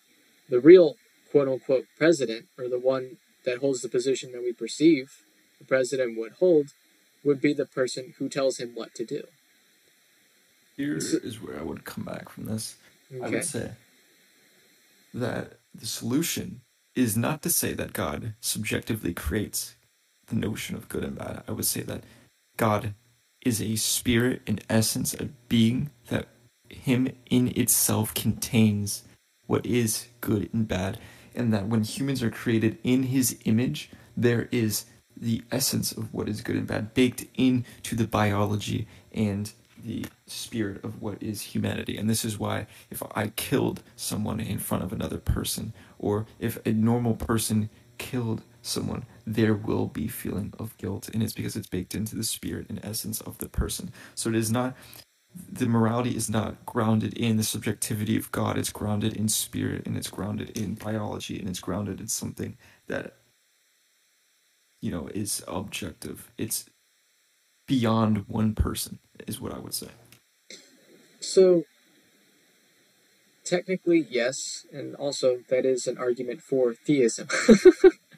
um, no, yeah, I'm I'm helping you out. Oh, oh, well, thank you. Um, but you know, in essence, yes, like a lot of theists do hold to that position. And not only that, but you know, a lot of people would say that the reason why God, you know, why good and evil is good and evil is because essentially God made us that way if we are in His image. So if you really get down to the nitty gritty, yes, you're technically right. Uh, however, in many ways, you still run into the issue of, you know, God is still the one putting that into us, even if it is intrinsically in Himself. It still comes to us from Him right? Because without someone to place that within us, or without such a thing, uh, or hang on, let me let me choose my words carefully. Without something to program that particular nature into us, there's no telling what type of nature we would have outside of that. So, that being said, if God, you know, if God is the one who made us. Or if we do, if, if there is an objective standard, there would have had to have been something to put that objective standard in us. Because if it didn't, then that would mean that, you know, from an atheistic perspective, that would mean that random cause and chance would be the determining factor of such a morality, or of such an objective form of morality. And because it's all just random chance, like, there's no reason at all to say that the societal good is indeed good or even worth striving for. Because, again, there's an infinite number of possibilities as to the ways we could have turned out. But yet, if we turned out in such a way where there is an objective standard, right? What was it that guided that specific objective standard, especially if it's universal? Because let's face it, you know, and this is going to sound cliche, but every law has a lawgivers.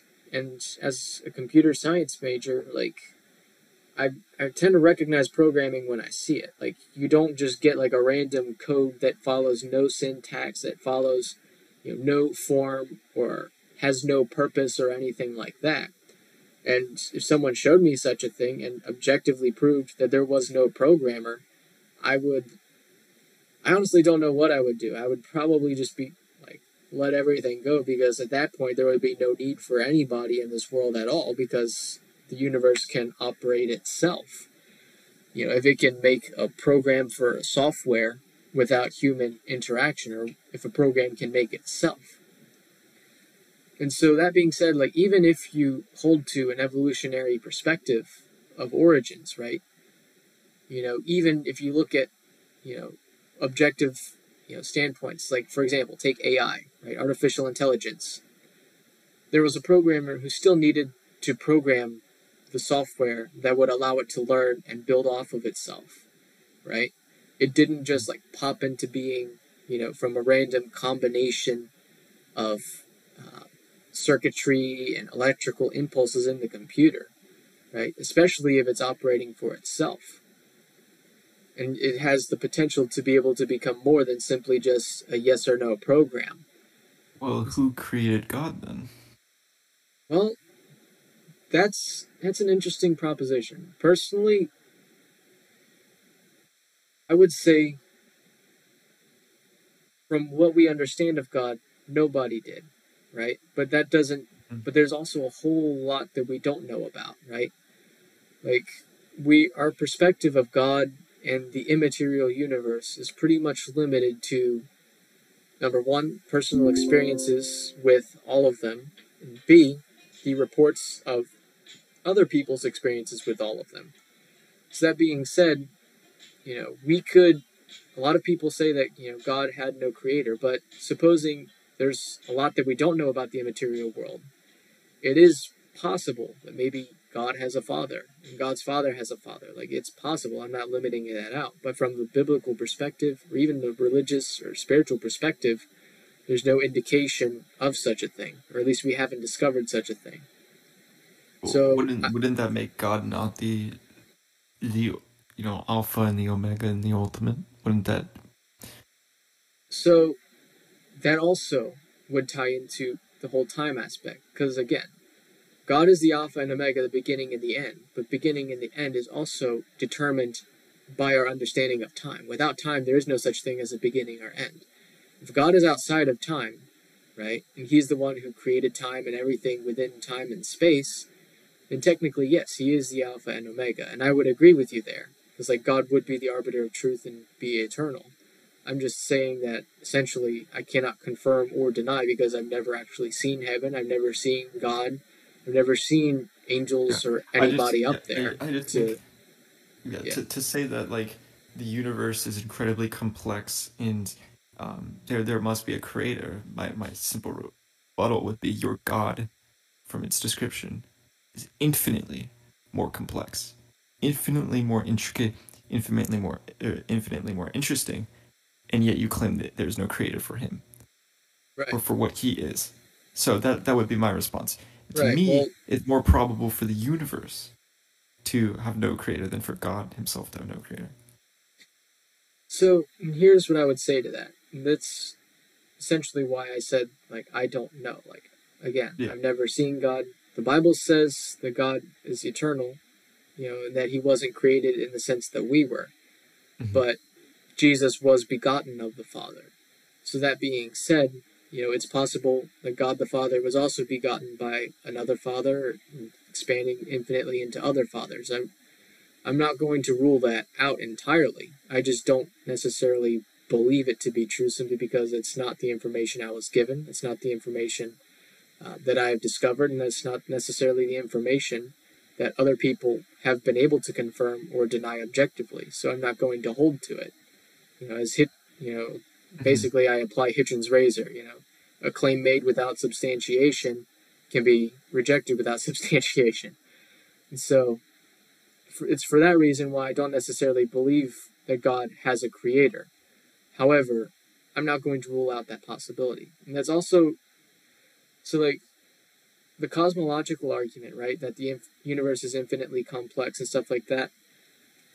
I there's a point where it makes sense, but I also recognize that there is as well a possibility that it did come about from random chance. Because what is chance? It's just one possibility out of an infinite number of possibilities, right? So it's not like chance in and of itself dictates what's going to happen. It just tells you, okay, here's what could potentially happen. So if you have a lot of choices, right? Not, just, yeah, not to mention that carbon, the basis for our life, is one of the most common molecules and substances in the entirety of the universe, and that everything that we are molecularly is incredibly prevalent in the universe. So it's almost like not necessitated, but it's like, I mean, there's a very good chance that eventually uh, life like us would appear. Well, it's possible, but it's not probable. Because here's the thing, right? With possibility, well, that was that was Neil deGrasse Tyson that said that. Right, and I I tend to disagree with Neil deGrasse Tyson a lot because he's, I, I don't know. I just tend to disagree with a lot of his stuff, especially on like the metaphysical stuff. But you know, in regards to the cosmological argument, right? There's there's a difference between possibility and probability.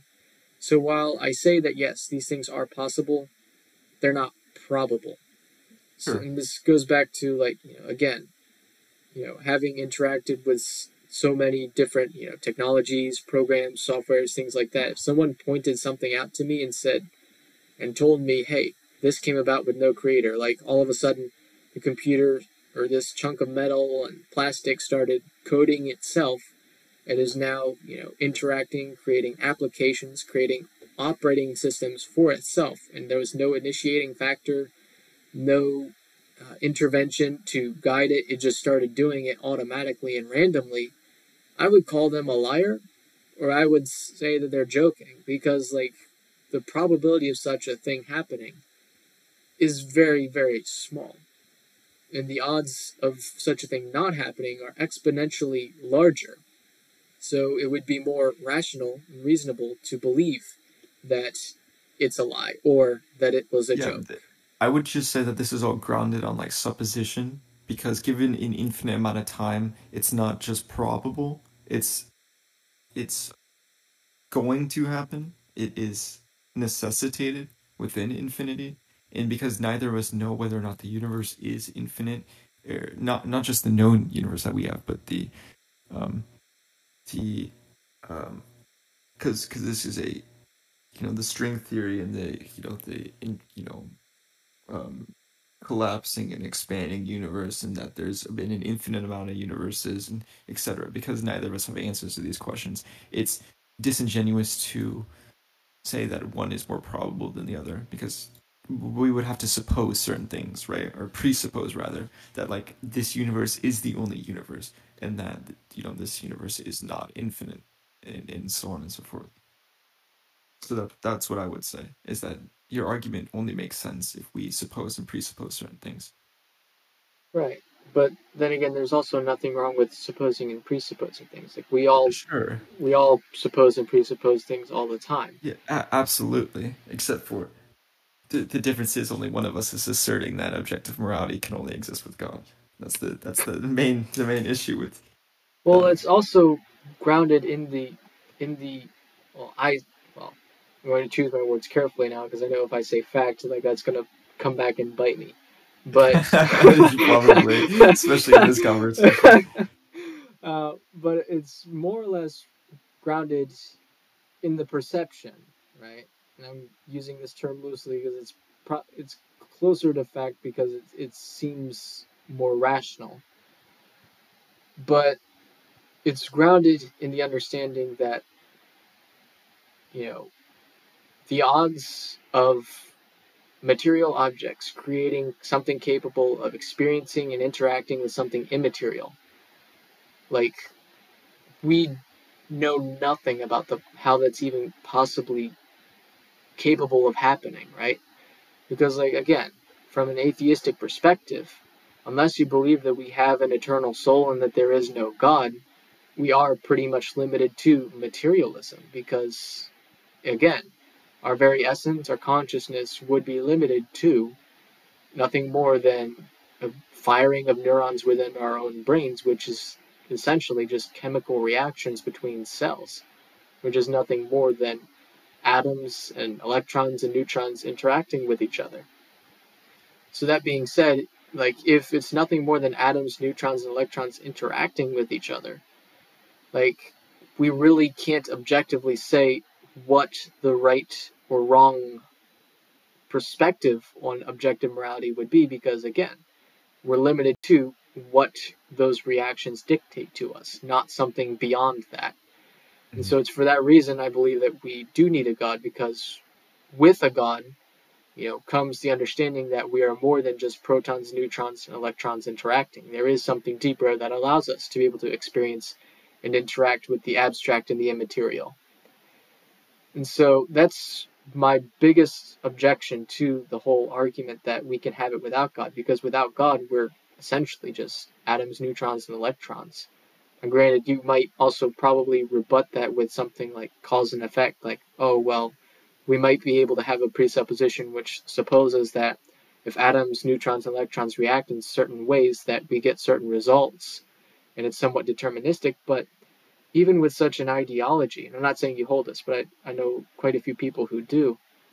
But even if you hold such a re, such a, a stance on the matter, you are then faced with the same question, like, okay, how come one person's you know reactions of electrons, neutrons, and protons, you know, dictates an objective standard that we all must follow, and that someone else's doesn't dictate it. You see what I'm saying? Mm-hmm.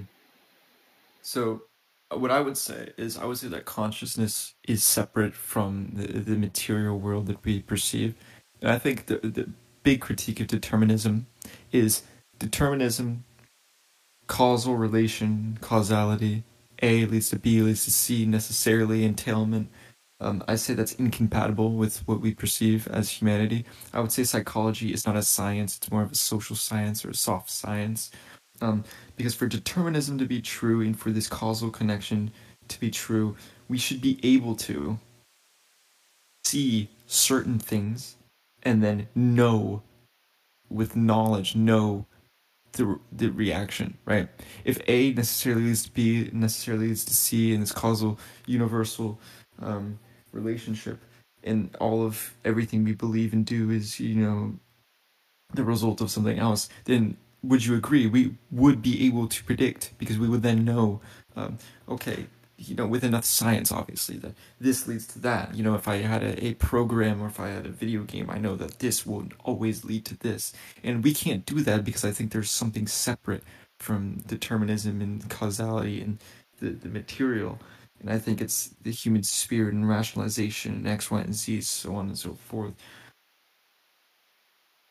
Right, but that again you know, leads back to the question: How can a material object rationalize? Like, why is it that we're capable of ration- rationalizing, and say maybe a car isn't? Right?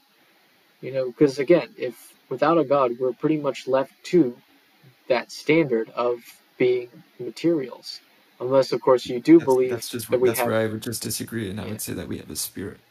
Okay, so then if we have, so do you mind defining spirit again? Because I know we defined it before the debate, but for those listening in, like, could you define it? Yeah, so I mean, I would essentially define spirit as a um, it's like a it's almost as because it's translated it's in a Hegelian sense it's translated from Geist German Geist and it's like the essence of mind it, it's very hard for me to describe but for me I would say it's essentially your rationalization in idea in mind that's separate from the material world in Okay, way so then, because actually the term Geist, that's where we get the word for ghost. yes Um, so that's ac- that's interesting. So like that's kind of what I would imagine when I say like the spirit or soul, like something immaterial that's you know beyond you know the material. Um, and I would personally define a ghost or spirit as like a deeper state of consciousness or a mechanism which allows us to achieve a deeper state of consciousness by which we're able to not only rationalize but experience the um, immaterial. And you know, it's interesting because like many atheists are materialists, um, and I'm, glad that I've that uh, we have something in common. But you know, even without a god, like we still run into the Well, I, I would, contradictions. s- I would, I would, I would push back on that because I think that's irrational to hold. To be a theist and materialist. Right. I, I agree with you because, like, especially, like, well, not to bash Calvinists or anything, because they are good people. Um, however, I disagree with them on the sense, because it's basically like the Christian form of ultra determinism. Yeah. uh, but, so it's interesting. So, uh, we then run into the problem again, like, without a God, like, how did, you know, such a thing as a spirit or deeper state of consciousness come into fruition? Was it always here, or did it? Was there at some point where we achieved it? And if we achieved it, like how did that happen? Like how did we get? How do you make a ghost? See what I'm saying? hmm Because we found ways to make all kinds of other things. We found ways to replicate biology and cloning. We found ways to you know, develop artificial intelligence, but all of those require a person to actually initiate it, start it, and design it in such a way that it would operate. How on earth did we just get that out of natural random processes? How, you're you're referring to human consciousness. Yeah, deeper state of consciousness, like the soul and spirit. Like how do you make how do you make a ghost? Well, I would say it's more of like a spirit in like in in in the sense of uh, it, I don't want to go down like a really long dialogue tree about Hegel, but I would, so I, I'll just go I'll just go with a negation argument. I would just say, well, then how can you explain the consciousness of God and and so on and so forth? I would just say, if humanity in our consciousness appeared through, let's say, evolution, why is that less probable than God appearing out of thin air or just always being conscious. And then I could argue, okay, if it's possible for something to always just be conscious, then why is it not possible for consciousness to just have always existed or have the potentiality to exist? Or maybe that consciousness is all over the place and that it's driving the universe all over the place and that we are just self-conscious and it you know can reflect on our consciousness because of something else So, what I would respond to that is that technically, I would say that yes, if God is co-eternal, I believe that our souls are also have the same potential. Um, however, where I would then go back with that is okay. Well, if we have a soul, we have a ghost, so to speak, within us, right? It's and if it's capable of being eternal, then how come it's impossible that there is a God? Or how come you know, it's less possible that there is a God?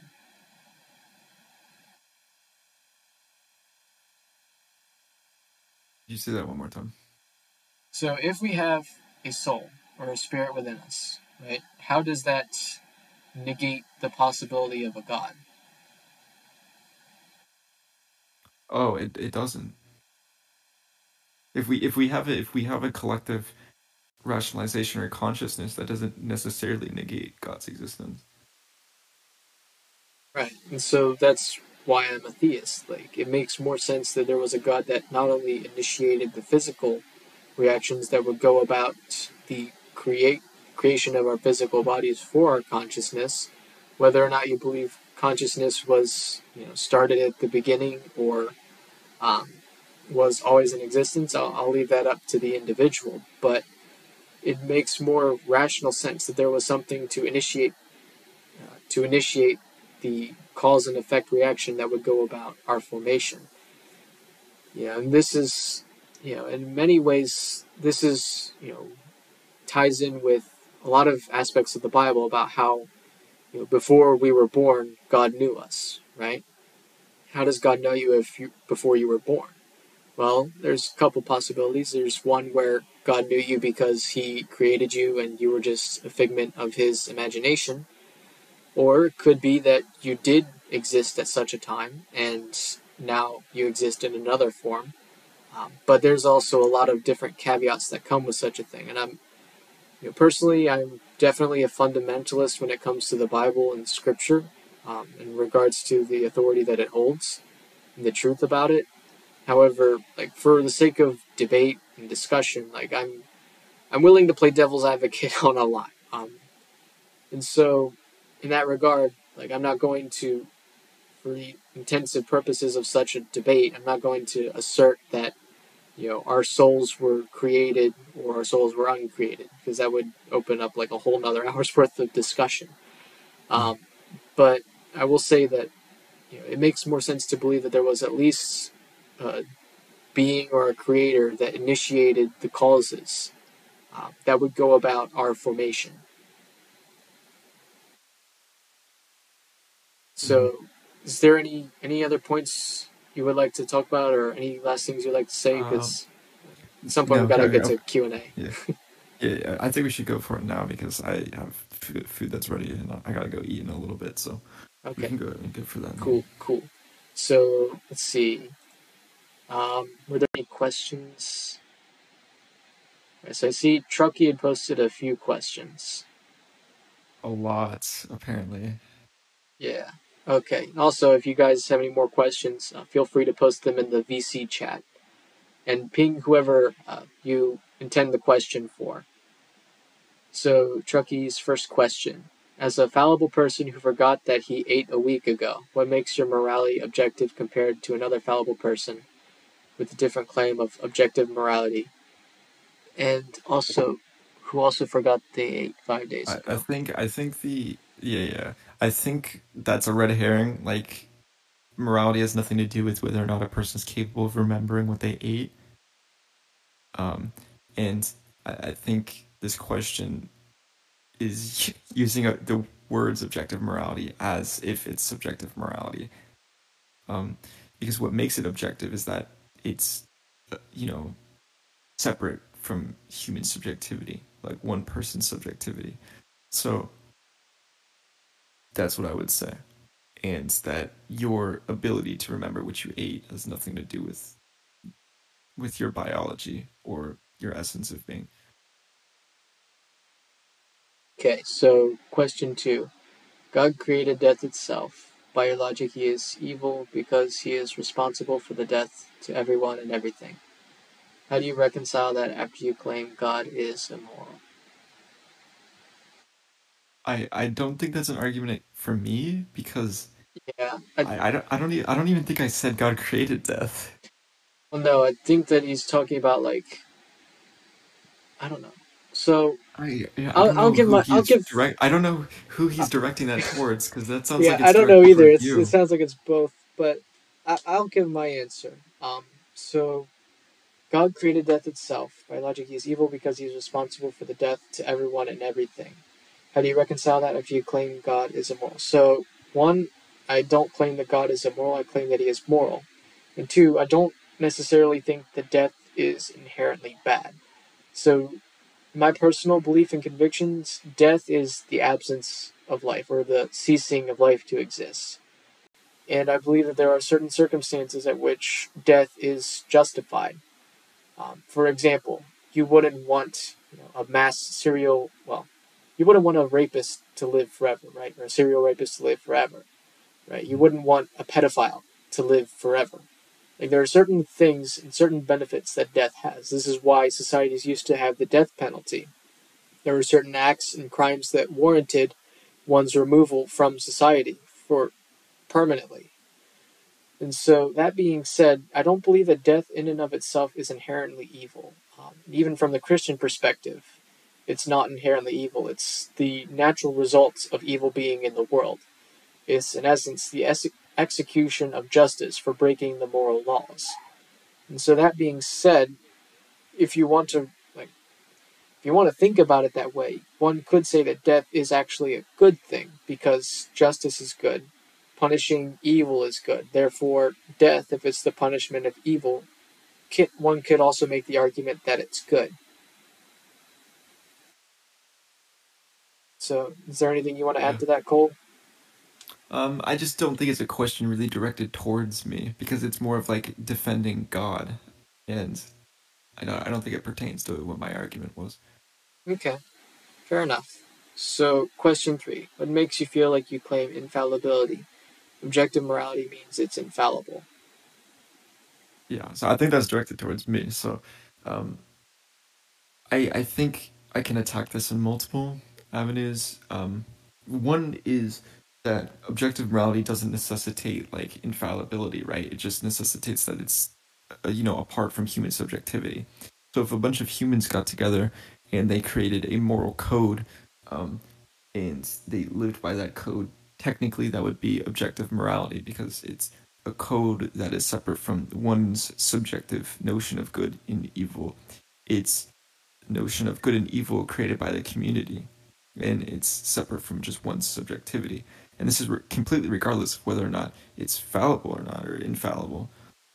Another thing for what I was talking about is um, because it's based on, you know, biology and one wanting to maximize their own well-being um, I and their wants. I don't think there's anything infallible about that unless you can show me one person who does something that they don't want, um, which I reject. I think everything you, that you do is is a want, and you want to do it. If I have a gun to my head and I choose to do something, it's be, because they tell me to do it. I chose to do it. Did it because I wanted to do it.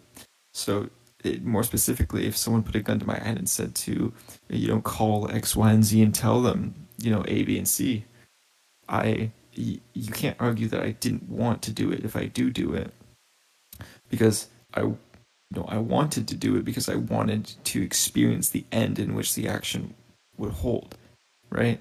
So it's because if you say that you, you didn't want to do it, I think that's just a fancy way of saying you don't want what you do want.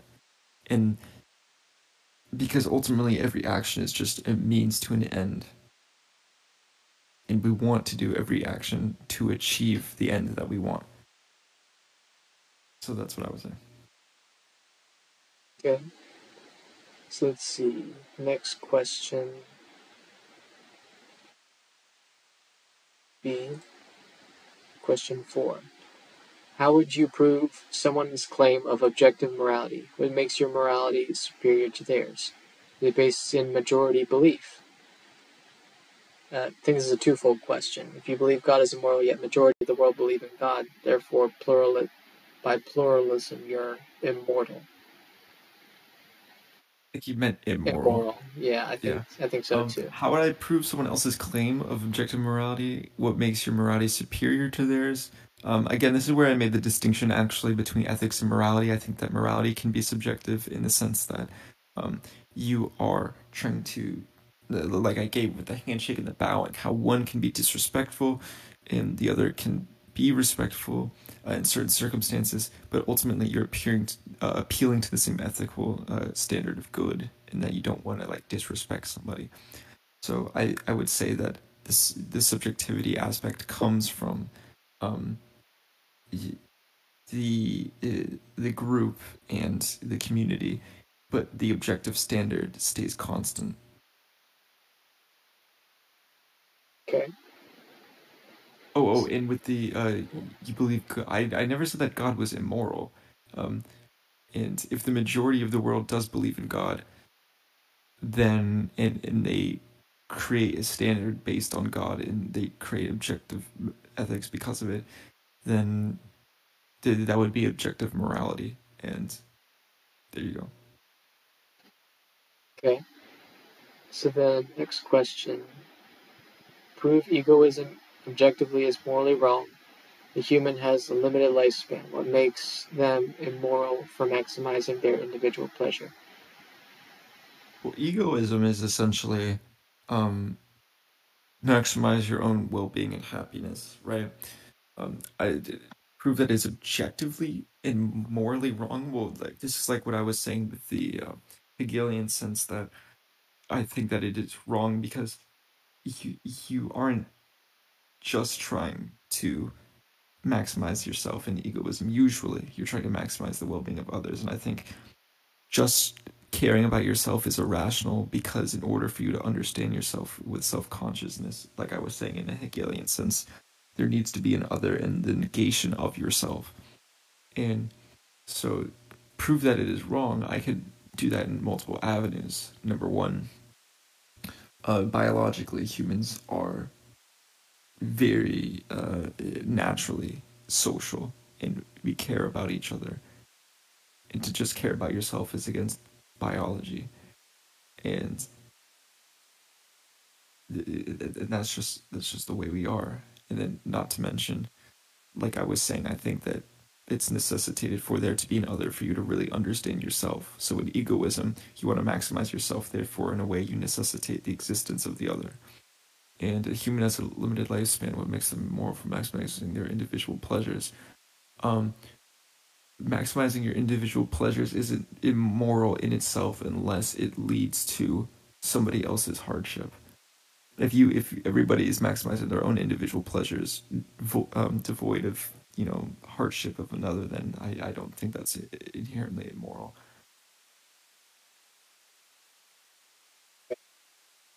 So then, question six. How can God be able to do wrong if proven it's from God, when the objective judge for right and wrong is God himself? By definition, everything he does is subjective good. So I think that one was for me.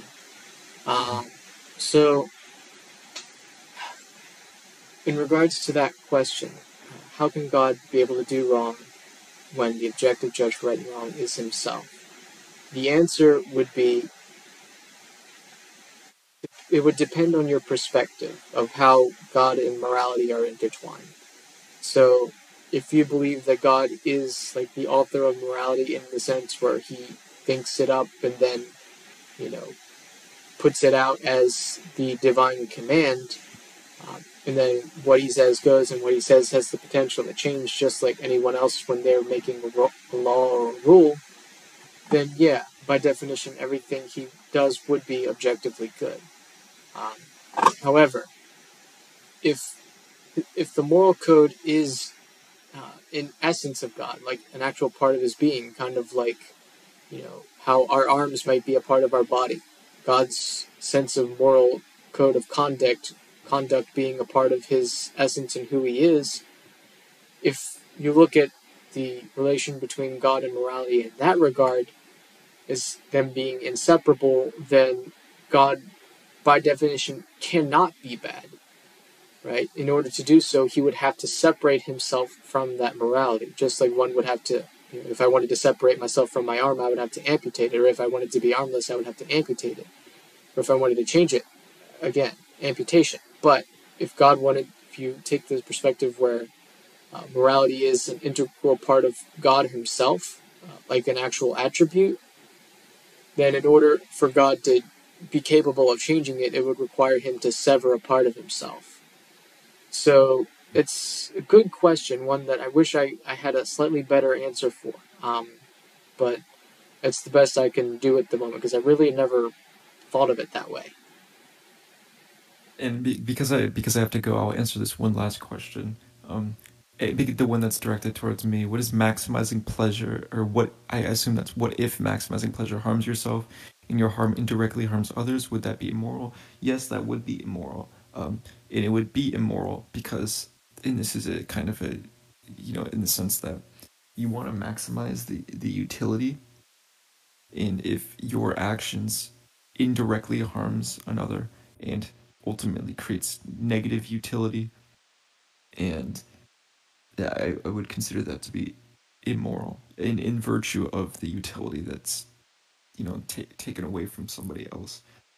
So if I do something with someone else, we should try to maximize utility, try to maximize our happiness.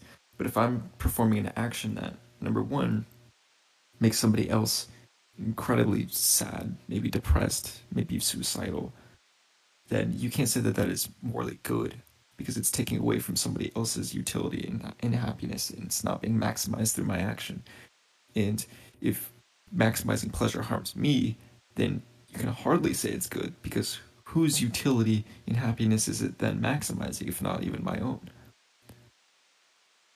So it's it's bad in the fact that it's not you know perpetuating my welfare and well-being or if an action that I'm committing that makes me feel happy, you know, no matter the degree, maybe it makes me feel a little bit happy or, you know, or really happy, if it then perpetuates a, you know, negative utility and it hurts the welfare, you know, to, to, to a certain threshold and extent, then that, that would be immoral. That's what makes it immoral. And then with, with that, I do have to, I have to go. Absolutely. Thank you for joining me, Cole. And, uh, yeah. offering this debate. It was very, it was pretty cool. I enjoyed it. I did as well. All right. Have a good evening. All right. Have a good evening.